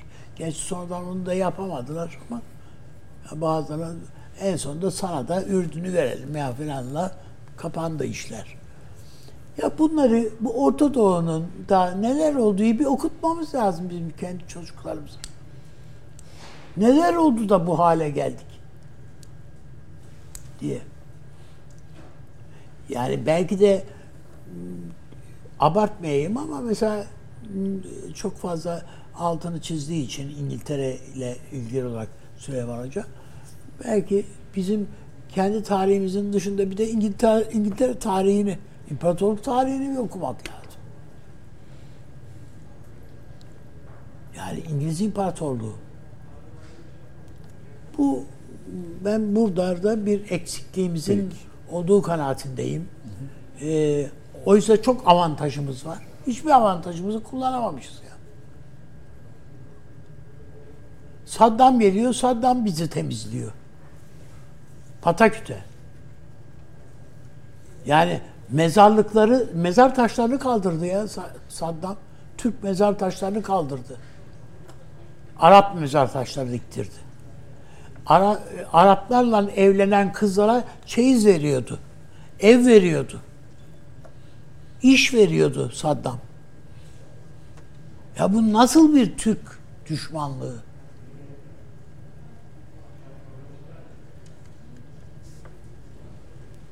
Onun için bu bunların telafisine bakmamız lazım. Nasıl ki Amerika'nın işgalinden sonra nüfus müdürlükleri nasıl yakıldı? Türk nüfus ortadan kaldırıldı. İdam edilen Türkler var. Biz mesela bir tanesinin bir yerde bir bir parka buradaki bir e, parka bir şey onun hatırasını almak için bir parka ismini versek hayır yok. Unutuyoruz hemen unutuyoruz. Gidiyor. Kerkük. Üç tane türkü. O sonra sonrası yok. Ve unutuyoruz yani. Musul sadece petrol değil. Evet önemli bir yeraltı zenginliği ama ondan ibaret değil. Peki abi. Teşekkür ediyorum. Süleyman Hocam siz ne anladınız bu görüşmeden? Şimdi Türk-İran yani Türkiye-İran e, görüşmeleri e, dışarıya çok aşikar olmaz. Olmaz. Açıklamalar da çok genel e, bir üslup Şimdi içerisinde. eylemlerden takip eder yakalarız ama şu an bize ne lazımdır? Kötü geçmemiş ama duyduğumuz o. Kötü ne olacak? Yani hiçbir görüşme bence kötü geçmez İran'la Türkiye arasında. Çünkü İranlılar diplomasilerinde en kendileri açısından sorunlu şeyleri bile sanki öyle değilmiş gibi de çevrelemeyi bilirler. Adam çıktı dedi ki buraya bir düzen kurulması gerekiyor. Bunu da Türkiye kurabilir dedi. Çok mültefit olurlar. Peki. Bunlara bence hiç bakmamak lazım. Pozisyonel olarak İran nerede?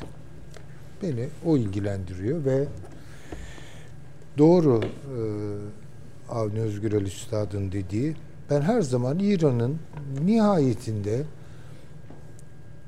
granit misali bir devlet olarak o coğrafyayı kapladığını ve kararlarında, tercihlerinde çok e, jeopolitik önceliklerinin baskın olduğunu falan düşünürdüm. Yani özerk olduklarını falan düşünürdüm. Artık öyle düşünmüyorum. Gazze'den sonra öyle düşünmüyorum. Şimdi nasıl düşünüyorsunuz? Şimdi şöyle düşünüyorum. Hele bu biraz retrospektif yani geriye yönsemeli bazı hatırlamalarla daha da şekilleniyor. Bir kere Türkiye'nin İran algısı hiç doğru bir algı değil.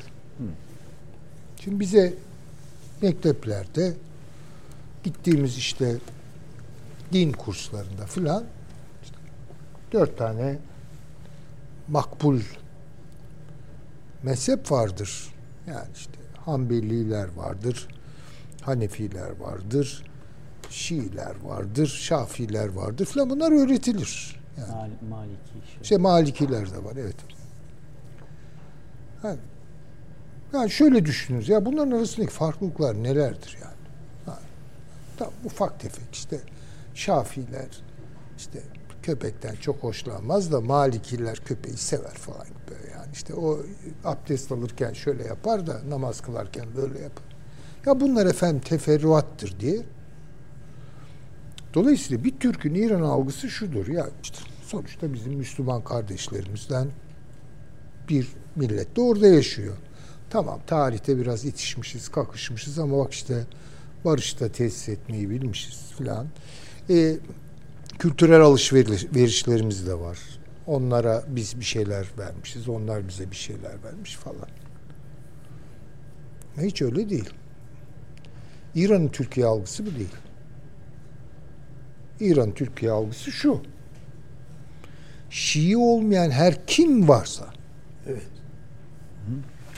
yani şimdi bu ifadeyi kullanıyorlar mı kullanmıyorlar mı ama Yani en azından yüzümüze söylemiyorlar hocam. yüzümüze söylemezler de kafirdir yani. Şimdi Türkler biz hakikaten bir tarafımız çok yumuşaktır bizim. Yani e, bunu ilahiyatçılar falan da yazıp çiziyorlar. Bu işte Hazreti Ali efendime söyleyeyim Hazreti Osman, Hazreti Ömer arasındaki ihtilaflarda falan yani biz üzülmüşüzdür. Yani niye böyle oldu? Olmasaydı. Ve mürciye denilen bir yaygın bakışımız varmış bizim.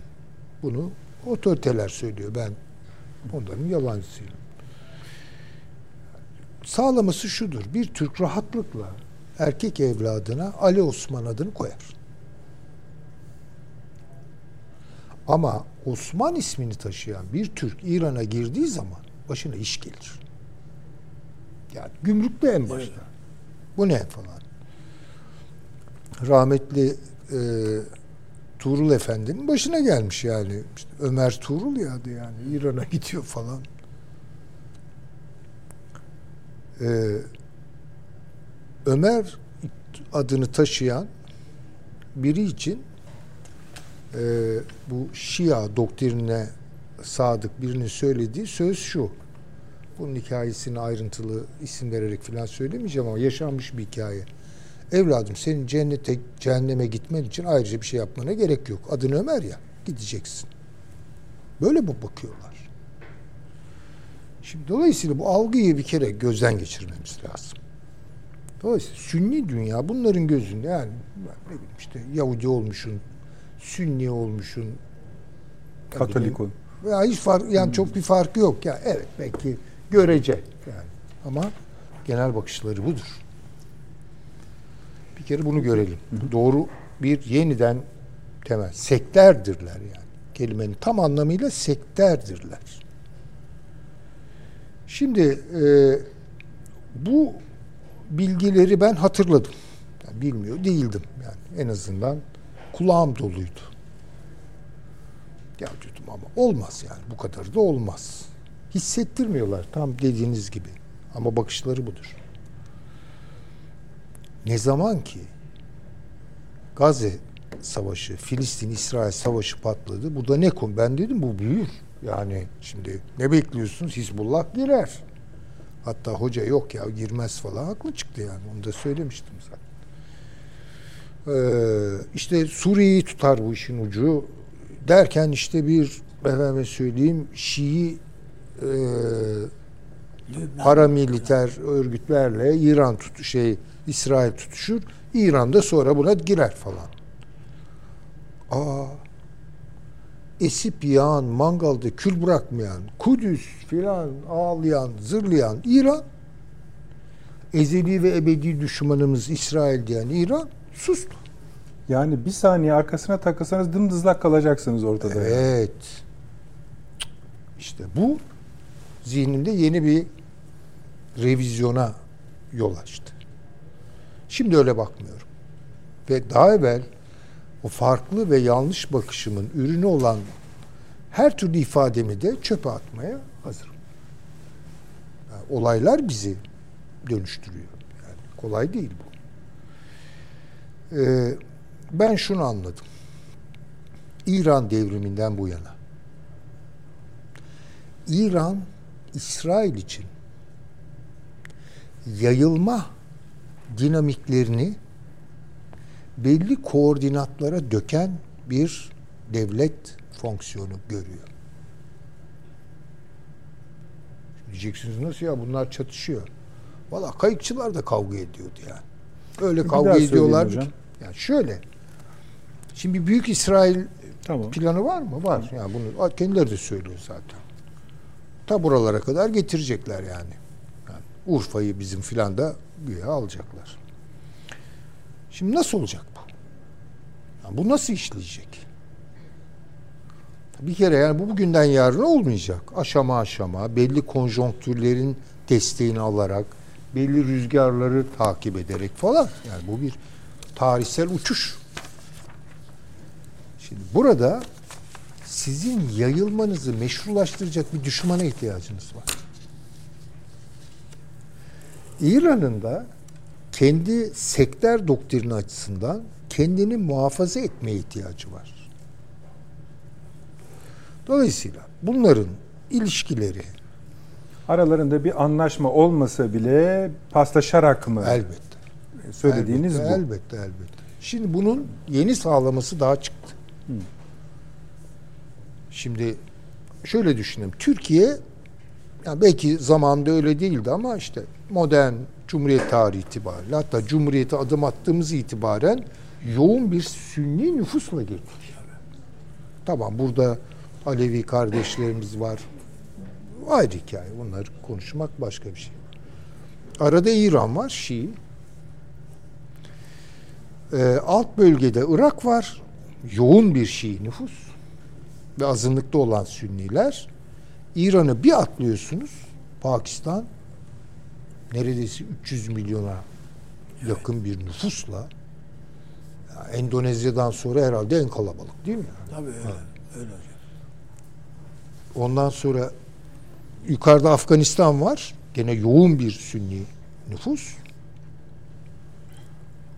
Şimdi İran bunların arasında. Şimdi düşünelim İran açısından. Hmm, Hangi jeopolitik tercihi yaptı? Bu Gazze Savaşı'ndan başlayarak. Ya şimdi hatırlayalım. G20'de çıktılar. İşte biz burada orta koridor, işte Çin'in İpek yolu, e, yok bilmem e, Atlas yolu falan bunları konuşurken birden hiç beklenmedik bir şekilde bir Hindistan teklifi yani merkezde Hindistan'ın olduğu bir teklif geldi. O ara biz neyi konuşuyorduk? Gene kronolojik atlamalar yapmayalım hocanın uyardığı gibi. Çin ve İran anlaştı. Evet. Tamam. Daha sonra ne oldu? İran'la Suudiler bitiştirildi. Bu Suudilere atılmış bir çel- çelme çünkü Suudilerin ağırlıklı yatırımı Pakistan'la. Ekonomik olarak yani. Çin de girdi. İşte Yuan'a dayalı petrol satışı kararları filan verildi. Bunu Suudilere ödetmeyecekler mi zannediyorsunuz? Kim ödetecek bunu? Bunu tabii ki en başta Amerika ödeyecek. Ama esas olarak Hindistan-Çin rekabetini yükseltiyorlar. Ve Hindistan bu bölgeye ağırlığını koyuyor. Aa biz duyuyoruz Doğu Akdeniz'de Hint donanması dolaşıyor. Allah Allah. Nereden çıktı bunlar? Hindistan orta koridorda bütün yatırımlarını Ermenistan'dan yap, yana yapıyor. Öyle mi? Evet, evet. Silahsız. Peki Ermenistan'ın yanında kim var? Başka? İran var. Yok zaten şeyde anladık dediğiniz gibi hocam. Bu e, İran-Pakistan geriliminde kimi tuttu? Mesela Hindistan. İşte Hindistan hemen ne yaptı? Ya şu Müslüman öldürmenin usullerini biraz sizden öğrenelim. Bugün Hindistan'ı bir siyasal manya yönetiyor. Ve bunun bütün davası büyük çaplı bir Hindu e, Müslüman çatışması. Şu cami olayı bile değil Tabii mi? cami işte konuştuk Onu da geçen. vermiştik geçen Hani hafta. tekrar yine şey yap- görüntüleri varsa tekrar. Yani ne Müslümanmış be İran? Yani orada Azeri Türkleri efendime söyleyeyim bir varlık mücadelesi veriyor filan. Bakıyorsunuz Ermenistan'ın yanında. Müslüman katletme azim ve kararlılığını gösteren Hindistan'da iş tutuyor. Ha, Şimdi o zaman başka Etnik türlü- temizlik eğiti- Evet. eğitimi alıyoruz burada dedi ya. Tabii tabii canım. Yani bu bakın bu iş Askerler- büyüyecek. Şu an İsrail'in yayılması için bir Gazze'yi unutturması lazım. Bakın başarılı oluyorlar. Kayıveriyor zihinler. Bu medyanın sorumsuzluğu da tabii ayrı ki bir konu ayrıca bir şey. ama ayrıca diyebileceğimiz bir konudan daha büyük bir konu. Daha büyük bir günahı var. Bırakıyorlar hemen. Fikri takip sıfır. Tabii, tabii.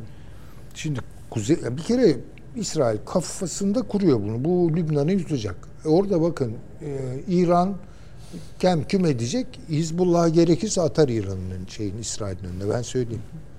Hocam biraz daraltabilir miyim siz bitirince? Yani bir iki soruyla. Tabii tabii. Ve Suriye'ye doğru yayılacak. Ama şimdi bu Suriye ve Irak üzerinde de bir yayılma şeyi var. e, arzusu var. Ama önce oraların bir temizlenmesi lazım. Veya oraların önce çok istikrarsız hale getirilmesi lazım. İran bu işi görüyor. Şii, Sünni kavgası çıkartmak istiyor. Bakın çok tehlikeli bir şey bu. Ve bunu yapar mı? Yapar. Şimdi bizim MİT başkanımız Sayın eee, Kalın. İbrahim Kalın gitti. Evet. Irak'ta ne görüştü? Aman, aman. Ya bunu başlatmayın burada. Reisi geldi. Ne konuşuyorlar bizim Cumhurbaşkanıyla? Aman o bölgede bu olmasın. Muhtemelen reis tabii efendim Müslüman, Müslümanla kardeştir bir şeyler söylemiştir. Bakacağız. Şimdi bu e, Belucistan meselesi falan işaret fişeğiydi. Tabii o Keşmir önemli. meselesi gündeme gelecek. Bakın boşuna değil o tapınak açılışları bilmem ne. Pakistan'ın birden böyle Hindistan'a gözünü dikmişken arkadan ne oluyor? İran füze atıyor. Düşünebiliyor musunuz yani? Ya böyle bir şey var mı? Yani şimdi tamam orada gidiyor güya DAEŞ'i bombalıyor. Peki yuttuk biz de bunu. İşte Mossad merkezini tamamen bunlar sahte. Yani false flag, sahte bayraklar. Gerçekten işaret fişeğini orada attı. Bu Belucistan meselesini karıştıracaklar. Bakın böyle tehlikeler var. Ve İran bu tehlikeli oyunu oynuyor ben söyleyeyim yani. Açık açık yani. Şimdi artık eskisi kadar ya Türkiye İran bir araya gelsin de meselelerini çözsün. Nasıl bir İran? Bunu söylemek zorundayım. Peki. Müsaade ederseniz biraz hani biz kendi derdimize indirelim istiyorum İran konusunu. Bu arada siz konuşurken garip bir tesadüf olarak İran Dışişleri Bakanı e, sosyal medya hesabından e, paylaşımda bulundu. Dedi ki Türkiye ve İran ikili ve bölgesel işbirliğinde yeni bir sayfanın başlangıcını işaretlediler dedi. Bu ne demektir? Ama buna ilişkin bir şey yok. Yine sonra da anlaşmalara e, atıf yaparak iyi, iyi bir görüşme olduğunu söylüyor. Bu şimdiki olay olduğu için haber niteliğinde verelim. Ama bu yeni sayfanın neymiş onu göreceğiz. Şimdi öncelikli konumuz ne biz? Bir terörü mü konuştuk Irak özelinde? Evet. Siz jeopolitiği anlattınız. Ona geleceğim biraz sonra. Başka nedir bizim derdimiz? Yani şeyi Sadece Irak'taki terör de- değil. Peki başka? Suriye'de de. Tamam canım. Peki. Suriye. Başka? Aklınıza gelen? Zengezur, Zengezur. Peki. Tamam. bu İşte- Azerbaycan, Şey yolu, Kalkınma yolu. kalkınma yolunun İran'la bağı. Enerji işbirliği. O herhalde enerji var mı yok mu onu biraz geri yumuşatmamız gerekecek ama Yani- Azerbaycan meselesi üzerinden konuşabiliriz. Bunlar tahmini haritalar. hep. Tabii tahmini haritalar. Hani şöyle bir şey ama hani Rusya meselesini de konuşuyoruz canım. işte Astana İran'la. onu da katabiliriz. Tabii. Peki. Şimdi e, İran Dışişleri Bakanı'nın şimdiki e, X hesabından attığı şeyi paylaştım ama siz de dediğiniz gibi e, sevgili hocam toplantı sonrası konuşmalarda ya da şu yani onu çözeriz evvelallah inşallah. Hani içeride neler konuşulduğuna ilişkin e, daha hijyen yani dışarıya pek az şey çıktı. Ancak e, bu ziyaret evvelinde İran Dışişleri Bakanı Milliyet Gazetesi'nde bir yazı kaleme aldı. Bilmiyorum okuma şansınız oldu mu ama ben bir bölümünü tekrar jeopolitiğe dönerek sizinle paylaşmak istedim. Bugün Batı Asya bölgesi Kafkasya ve Fars Körfezi'nde iki güçlü ülke konumunda olan İran ve Türkiye iç istikrar ve güvenlik modelini tanıtıp hayata geçirmek ve kurumsallaştırmak ve birleştirici politikalara odaklanmak suretiyle bölgesel düzeni bozucu unsurların varlığına ve rolüne ilişkin alanı daraltabilirler. Suriye'de barış ortamının yaratılması için Astana süreci, Kafkasya'da barışın tesisi ve işbirliğinin genişletilmesine yönelik 3 artı 3 platformu ve Fars Körfezi'ndeki üçlü ve çok taraflı işbirliği gibi ortak çalışmalar bölgede iki ülke arasındaki işbirliği ve sinerji alanlarına verebileceğimiz örneklerden yalnızca birkaçıdır. Ondan sonra iyi niyetlerini anlatıyor. Ziyaretin ümitli olduğunu ve iyi geçeceğini düşündüğünü söyleyip ziyarete bırakıyor. Bu jeopolitikle ilgili bize ne anlatmak istiyor İran? Siz ne anladınız? Geleceğim hocam. E, karşılıklı olarak ehliyetlerin de kabul edilmesi, tanınması ile ilgili bir şey daha onu da söyleyebiliriz. Ha, bu bu kadardır değeri diyorsunuz. Tamam yani, hani bir şey demiyorum şey öyle görüyorsanız öyle. Keçi boynuzu tabir ederler ya yani. Ondan bir tat alabilmek için bayağı uğraşmak lazım. Yani resmi ziyaretlerden evvel ülkelerin devlet Hayır, başkanları ya da siyasi aktörleri bu tür bilge bu tür, kendi yani mütekabiliyet esasına göre hı hı. gidecekleri ülkenin bir tane önemli gazetesine bir tane yazı yazıyorlar. Haklısın. Bu çok olur. İşte bu da bunun gibi işte bir şey. Şeyi yum, yani gönül almaya baştan başlamak evet, ya da yumuşatma, yani, şirinlik yapmak diyelim. O kadar. Yani. Peki. Daha bir hafta önce Davos'ta Batı dünyasına dert anlatıyordu bu aynı zat. Neyin derdini anlatıyordu? Kendi derdini anlatıyordu. Ha, anladım anladım. Peki. İran'ın. Peki. Şöyle çok basit bir şey söyleyeyim ondan tabii, sonra. Tabii hayır sonra Çağrı hocamıza geçelim bakalım. İran, İsrail denklemini bozun. Yani İran için İsrail bir düşman olmaktan çıktı.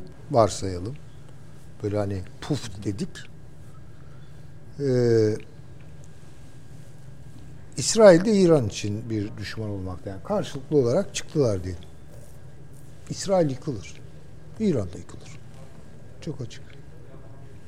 Evet doğru hocam. Yani kilit taşları bunlar birbirleri için.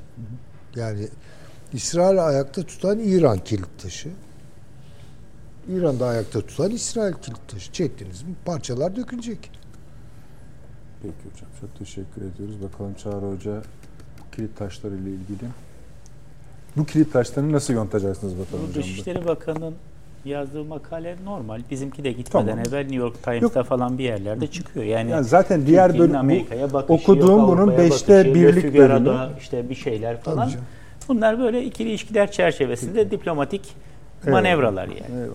Ama burada bunu okuduğun zaman iki tane kelime Hı. ikişer defa tekrar edilen aslında İran'ın bu bölgeye nasıl baktığını gösteriyor. Güzel. Bakın o işte bu çıkar belki. Adam iki sefer Fars Körfezi diyor. Bak bu en büyük tartışmadır. Ben geçen Valdai Forum'da Rusya'da İranlılar da var, Araplar da var. İngilizce konuşuluyor. Araplar Arabian Gulf diyorlar. diyorlar. Persian Gulf diyor. Bunlar da diyor ki Persian Gulf. Tartışma çıktı. Sen buraya nasıl Fars Körfezi dersin?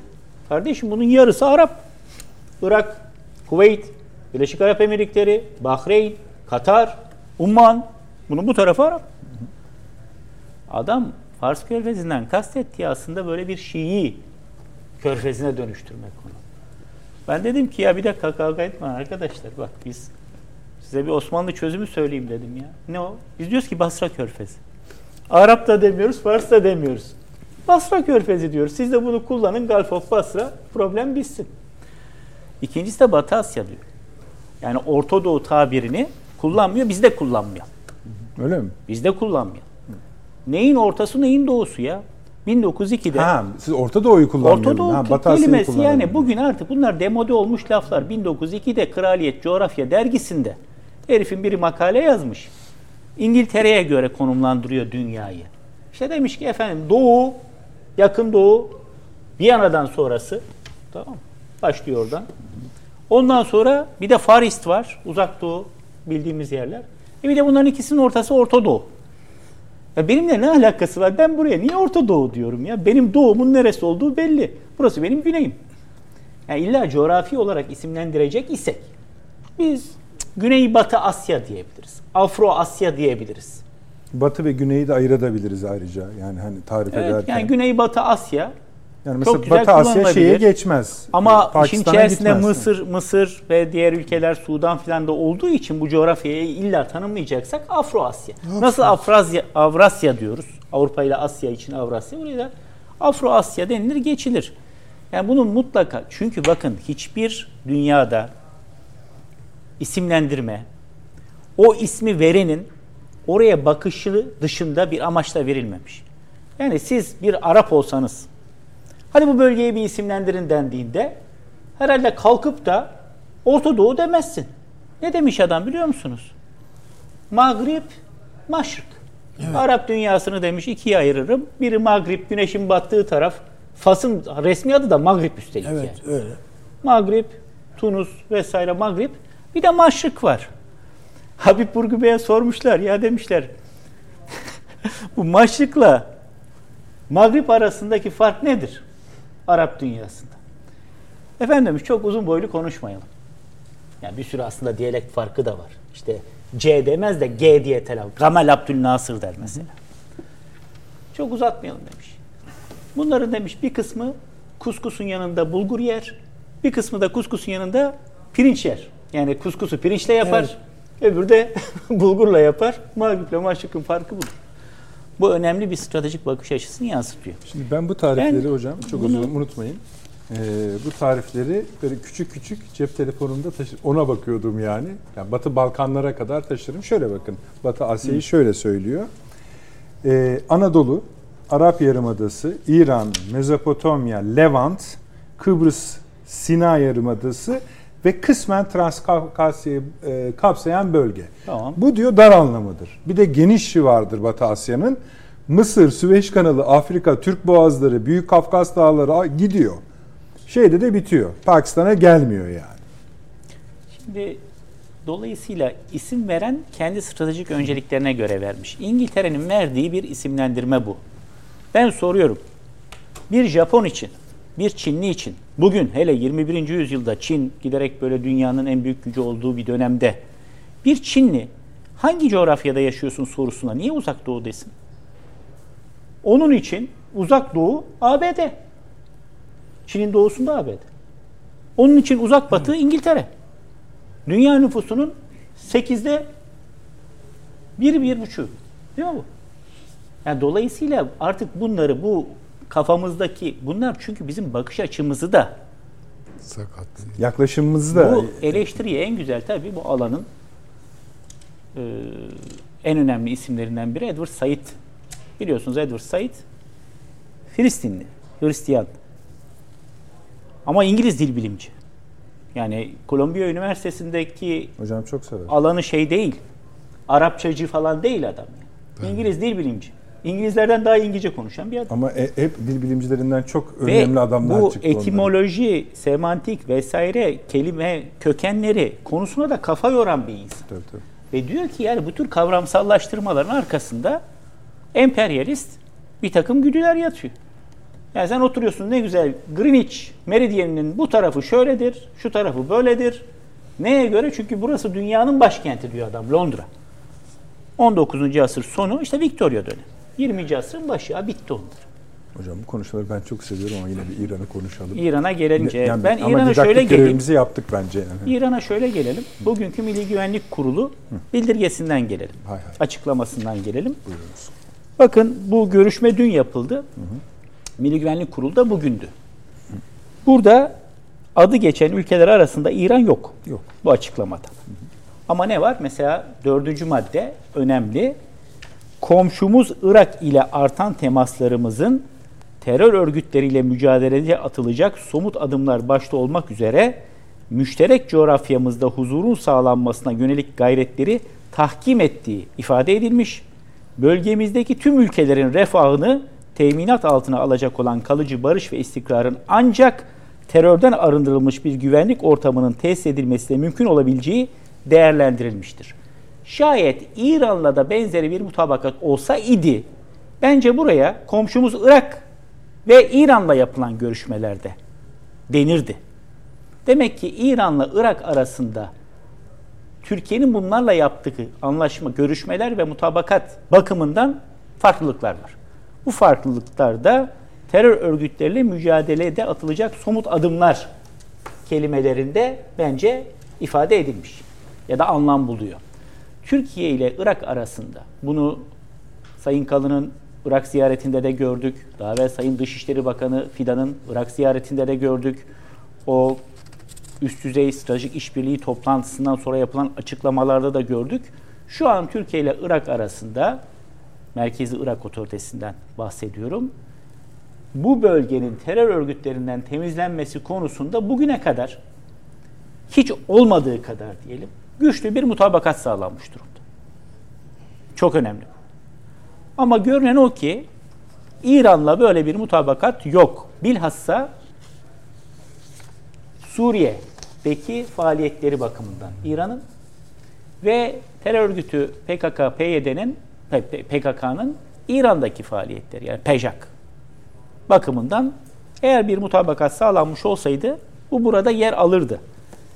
Filistin meselesiyle ilgili de yani İsrail konusu ele alınırken orada da dünkü açıklamalardan sonra vardı bu Filistin meselesinde ortak duyarlılıktan filan evet, bahsediliyor. bayağı konuşuluyor. bahsediliyor idi ama bizim farklı yerlerde durduğumuz anlaşılıyor. Ama neticede bizim önemli bir komşumuzdur ve bu bölgede beraberiz. Benim hep kafamdaki proje, düşünce defalarca da söyledim, yazdım. Şuydu. Yani Türkiye, Irak ve İran arasında Kuzey Suriye ve Irak bütünlüğü konusunda, Suriye ve Irak konusunda bir işbirliği mekanizması kurulabilse, buna bir süre sonra Suriye'de girer, Rusya'nın tabii desteğiyle ve burada gerçekten bir huzur ortamı var edilebilir. Ama bunun olabilmesi için bütün tarafların hadiseye aynı zaviyeden bakması lazım. Süleyman Hoca'nın söylediklerine yüzde yüz katılıyorum. Her şey zıttıyla kaimdir sözünün temessül etmiş hali. Bu İsrail ve İran'ın durumu. Yani şayet İsrail var olmasaydı İran ne içeride ne de bölgedeki pek çok politikasını meşru zemine oturtamazdı. Kendisi için bir meşrulaştırma aracı olarak bunu kullandı. Kim ki içeride yönetime biraz ses çıkarsa hemen dış güçlerin, ABD'nin ve tabii ki İsrail'in güdümünde hareket etmekle itham edildi. Bölgede yayılma, oradaki paramiliter güçlere destek verme, hatta hatta nükleer programı bile İran'ın İsrail üzerinden hep kendi etrafına meşru kılınmaya çalışıldı. Yani İran dedi ki İsrail elinde de var. Ben ondan tehdit algılıyorum. O yüzden ben de yapacağım vesaire. Gelelim İsrail'e. İsrail'de buradaki pervasız Gazze'de gördüğümüz şekilde katliama, soykırıma varan politikalarının pek çoğunu hep İran'ın bölgedeki İsrail karşıtlığı üzerinden meşrulaştırmaya çalıştı. Ne dedi İsrail? Biz bunu yapmazsak İran bize saldıracak. Netanyahu 20 senedir aynı şeyi söylüyor. İran'a silahlı saldırı seçeneği masada. 20 senedir 5 tane Amerikan başkanı geçti. Ne zaman görüşse efendim İran'a silahlı seçenekte masada. Adamın varlığı İran tehdidi üzerinde. O Hizbullah'a iki tane füze attırıyor. Hamas'a attırıp ondan sonra arkasında durmuyor. Ondan sonra dönüyor. Kendi bölgesinde bir takım operasyonlara girişiyor. Bak diyor. Şimdi bir okurumuz şey yazmış. Diyor ki hani İran diyor İsrail'i vurmaz, vuramaz ayrı konu da diyor. Vurmuyor. Ayrı, tamam anladık. İran şey İsrail de onu vurmuyor diyor. E vurmaz işte dedi ya onu yok ederse varlık sebeplerinden biri ortadan kalkacak. Ama o da esiyor gürlüyor.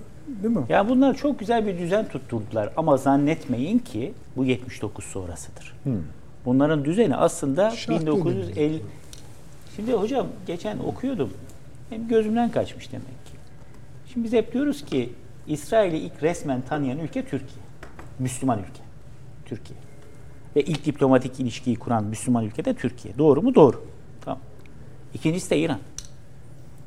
İran defakto olarak tanımış bir gayri resmi konsolosluk açmış. Çünkü İran'da çok ciddi miktarda Yahudi var. Hem Yahudiler üzerinden İsrail'le yeni kurulan Filistin'de bir ticaret yapıyorlar. Hem de bu Yahudilerin göçü konusunu organize ediyorlar. İşte bunların vatandaşlık muameleleri vesaireleri konsolosluk olacak ki bu işler yürüsün. Ve Şah döneminde asıl asıl 1957 sonrasında hızlandırıcı etken de 58'deki Irak darbesi. 14 Temmuz 58. İran'la İsrail arasında tıpkı İsrail ile Türkiye arasında olduğu gibi çok ciddi bir istihbarat işbirliği başlıyor. Bu işin mimarı Ben Gurion. Hani geçen bahsettiğimiz hadise var ya, bunlar gidip İran kuzeyinde e, Molla Mustafa Barzani ile görüşüyor, ediyor vesaire. Ya sadece İsrail istemiyor ki Irak'ta Kürdistan'ın kurulmasını. İran da istiyor. Şah veriyor o silahları Irak Kürtlerine ayaklansın Araplara karşı diye. Ya 1960'ların sonunda İran kuzeyindeki ayaklanmalarda hem Mossad hem Savak beraber çalışıyorlar. Irak'a karşı, merkezi Irak'a karşı. Ama o dönemde bunu gene anlıyoruz. Sözünüz kesmiş gibi oluyorum ama ya ikisi de Batı aleminin bir parçası gibi. Yani Şah Ama o Bizim Şattül Arap ileri- Şattül Arap meselesi 70'lerin başında alevleniyor. Ve işte bir Cezayir anlaşması diye 75'te Tamam. bir anlaşma ile böyle hal yoluna sokar gibi yapıp yine Batı'nın emriyle Saddam İran'a saldırıyor 80'de. o başka tür bir konsolidasyon. Ama devrimde, devrim sonrası o. Devrimi güçlendirmek için yapılıyor bu ama. Yani belki de biraz e, burnunu Tabii sürtmek için. yani. Artık Çünkü baktığınız zaman e, Irak'ın kuzeyinde bir yapı oluşturulması sadece Irak'ın kuzeyinde değil. Suriye'de dahil olmak üzere. Yani bugün bütün şeyler birbiri böyle tık tık tık oturuyor. Yap bozun parçaları. Irak'ın kuzeyinde Hocam de, yalnız şöyle bir şey var. İran'ın e, yani Kürtlerle ilgili siyasetinin hedefi Araplar değil. İran'ın Kürtlerle ilgili siyasetin hedefi Türkiye. Tamam. Hiç yani İsrail'inki yani. Araplar, Türkiye- onunki Türkiye Yani ama bilir ki- neticede bir müşterekleri var. Çünkü İran Türkiye üzerinden siz de yani hepimiz burada hatırlayacağız. Türkiye'deki mesela sol hareket bir ara İrancıydı yani. Şimdi Şey, Sovyetleri bıraktılar. Öyle değil mi yani? Bu- Türkiye'nin önemli en önemli solcuları soluğu İran'da ve e, Hümeyni'nin kitaplarında şurada burada aldılar yani. Şimdi öyle enteresan bir bugün böyle çok hatırat vari anekdot daha anlatıyorum ama istiyorum. bazı bazı şeyler çok çarpıcı. Yani buradaki Fars Körfezi gibi. Siz biliyor musunuz İran Şahı'nın Şah dönemi Türkiye'ye yaptığı resmi ziyarette geldiği uçağın adını Kürdistan. Bir de fotoğrafı Şimdi da vardı. İran'da Tamam, uçak mı doğru. kalmamış da. Doğru. Yani o isimde bir uçakla buraya geliyorsun. Şah döneminden bahsediyor. Evet. Çünkü orada bir kendilerinin vilayeti var biliyorsun. Kürdistan Evet var. vilayeti. Doğru. Peki. Yani onlar açısından ben bir konuyu katılıyorum daha ne olur bu abiye. akşam bitirmeye gayret edelim. Çünkü bu bu Montreux meselesini Hmm. İran'ı konuştuk. İran'ı biz tabii takip edeceğiz de anlaşılıyor. Zaten takip etmemiz gerekiyor. Takip ettirecek gibi. Bakalım nasıl yeni adımlar gelecek. Ee, ABD Savunma Bakan Yardımcısı çıktı. Dedi ki bu dünkü olay ve NATO'nun onaylanması, e, İsveç'in onaylanması sürecinin hemen arkasında takiben, yani Pentagon konuşmuş oluyor böylece. Biz dedi bu Montreux meselesini kıyıdaş ülkelerle, şimdi kimi çevirilere göre Avni abi çok aslında iş şuraya kadar gidiyor o çevirilerde. Hani bunun değişmesi gerekiyor kardeşim Montreux daha ılımlı çevirilerde işte bunu kıyıdaş ülkelerle, Türkiye'de dahil tabii konuşmak lazım. Bunun üzerinde biraz çalışmak lazım. O lafı dediğiniz anda aynı anlama geliyor ama ikisi arasında bir ton farkı var. Şimdi bunu iki yönlü ele alabiliriz. Karadeniz'e yönelik hassasiyetimizin en çok belirginleştiği zaman dilimi her zaman öyleydi de hani resmi ağızdan demek istiyorum. Hatırlayacaksınız birkaç hafta evvel Sayın Deniz Kuvvetleri Komutanı'nın açıklamasıydı. Sizi burada istemiyoruz vesaire vesaire. Sonra bir anlaşmada oldu. Burada yine orada tartıştık. Nihayet bu laf. Şimdi bu bir nereden çıktı diyemeyiz. Zaten adamlar yıllardır bunun peşinde koşuyorlar. Ama niye şimdi bunu söylüyorları konuşabiliriz. Bir de bu devam edecekler mi yani buna? Çağrı Hocam sizden başlayalım. Süreyi ne olur kontrollü kullanarak bu turu bitirmeye gayret edelim. Amerika Birleşik Devletleri Montreux'ün değişmesini her zaman istedi. Tamam. Boğazlar- Ruslar da hassas. Bakın 3-4 anlaşma şey açıklama birden yaptılar. Türkler buna izin vermeyecektir. Türkler buna izin vermeyecektir. Boğazlardan geçmeyi Montreux'dan önce de istedi. Yani ta 1850'lerden itibaren Amerika Birleşik Devletleri'nin savaş gemilerini, ticaret gemileri zaten geçiyor. Savaş gemilerini buradan geçirme arzusu var. Babali'ye müracaatları var. Çeşitli sebeplerle. Fakat o dönemki rejim de buna müsait değildi. Arkasından da zaten Montreux ile bu tamamen belli şartlara bağlandı. Bugün Hocam yalnız e, şu herhalde bir gerçek. Yani bunu hepimiz kabullenmeliyiz. Montreux'ün ne kadar Lozan'dan da en az Lozan kadar önemli bir anlaşma olduğunu önce Türkiye'ye anlatmak lazım. Bit tabii öyle. Zira Lozan Antlaşması'nın mağlubiyet sayılacak tarafı Lozan Boğazlar Sözleşmesi'dir. Evet. Çünkü Lozan Boğazlar Sözleşmesi'nin Sevr Boğazlar Sözleşmesi'nden tek bir farkı vardır. Sevr'de Uluslararası Komisyon'da Türk üye yoktu. Lütfettiler, Lozan'da bir Türk üye koydular. Montreux, Türk boğazlarının egemenlik hakkını Türkiye'ye verdi. Çok önemli. Yani Lozan Barış Antlaşması, adı da Türk Bo- Boğazları. Sözleşmesi, tabii Türk Boğazları. Boğazlar Sözleşmesi'nde olmayan Sevr'de neredeyse Lozan'da aynen devam ettirdiler. Neredeyse. Rejimi değiştirdi Montreux. Ve bu rejimi o dönemin büyük devletleri, Karadeniz'de kıyıdaş olan devletler ama daha da önemlisi Lozan Boğazlar Sözleşmesi'ne taraf olan devletler kabul ettiler. Şimdi Amerika Birleşik Devletleri'nin biliyorsunuz Lozan Barış Antlaşması'nda ve sözleşmelerinde bir imzası yok. Amerika Birleşik Devletleri oraya temsili bir şekilde gelmiş. Bazı çıkarlarını savunmak için gelmiş. Müzakerelere katılmış. Bazen İngiltere üzerinden dile getirmiş ama oraya imza atmamış. Atmamasında çok net bir gerekçesi var. Bu bir barış antlaşması. Osmanlı Devleti ile savaşmadığı için imza atmamış. Ama atmayınca Boğazlar Sözleşmesi, işte mübadele sözleşmesi, şu sözleşmesi, bu sözleşmesi bunların hiçbirine hukuken taraf olabilecek bir durumda da değil Amerika Birleşik Devletleri. Ve otomatik olarak orada çıkan rejimi kabullenmek durumunda. Montreux için de bu geçerli. Hocam Şimdi toparlayalım. Montreux uluslararası bir anlaşmadır. Uluslararası anlaşmaların ne şekilde değişeceği anlaşmalar hukukunun, uluslararası anlaşmalar hukukunun net bir şekilde yine kurallara bağladığı bir konudur. Bunun lami mi yoktur. Ama nasıl olacağı bellidir bu iş. Bir, anlaşmayı var eden şartlar ortadan kalkarsa. İki, yani Türk boğazları diye bir boğaz kalmazsa mesela kapandı. Tamam mı? Evet. Aral, Aral Gölü'nde ticaret üzerine bir sözleşmeniz var mesela. Aral Gölü kurudu. Gemiler şeyde kumda kaldı. Artık öyle bir anlaşmanın bir manası kalmadı. Dua edin yağmur yağsın tekrar başlasın. İki, imzacı devletler Toplayalım hocam. bir araya gelerek bunun değişmesini arzu ederlerse veyahut ortadan kaldırılmasını isterlerse ya da anlaşmada bunun nasıl değiştirileceğine ilişkin bir hüküm var ise ya da rebus sextantibus dediğimiz yani şartların köklü bir şekilde değişmesi söz konusu olursa. O rebus sextantibus oldu aslında. Ne zaman oldu biliyor musunuz? Sovyetler Birliği çöktüğünde oldu.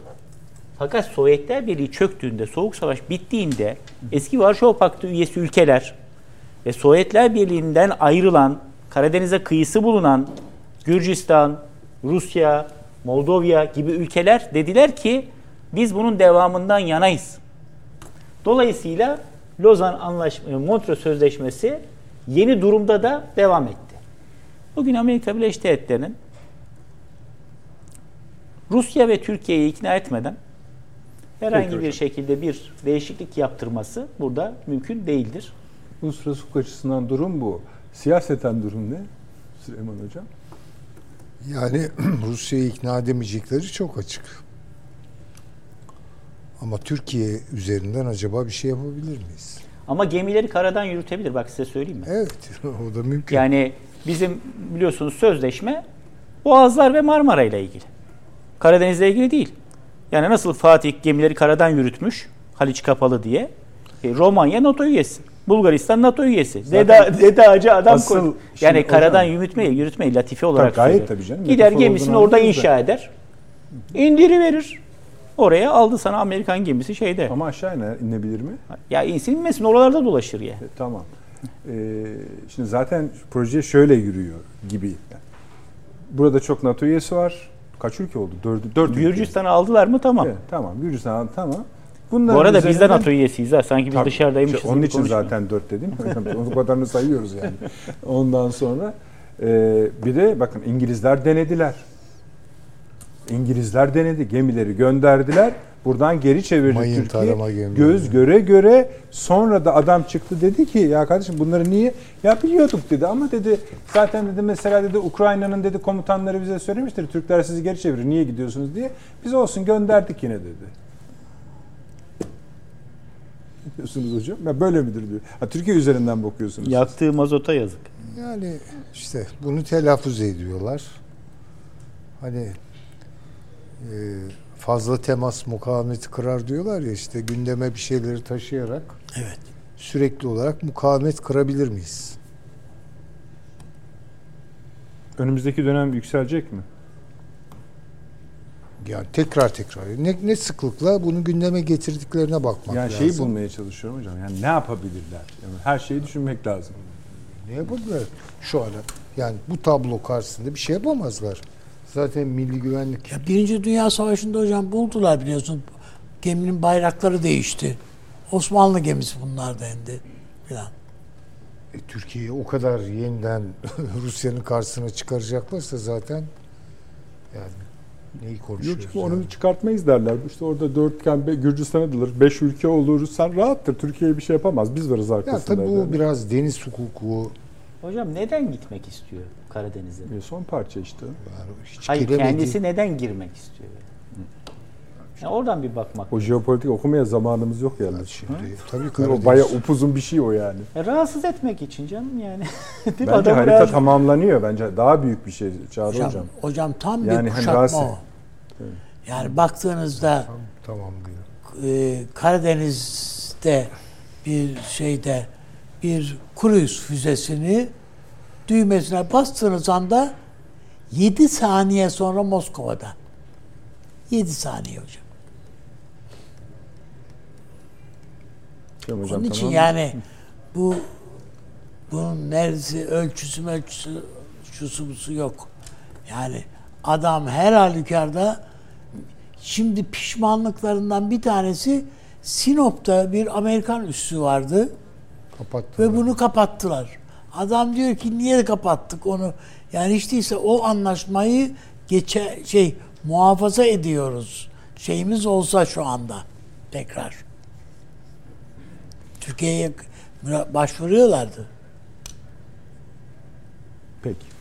Yani son şunu söyleyeyim. Lütfen. Yani bu şimdi zaman sıkıştırdığı için çok Haklısınız. Konuşun ama, ama- şu kadarını söyleyeyim. Yani e, soğuk savaşın en rigid olduğu, en tansiyonlu olduğu günlerde dahi Türkiye sanki Rusya ile o zamanki Sovyetler Birliği ile arasında zımni bir anlaşma varmış gibi Karadeniz'i bir barış denizi olarak yaşatmak.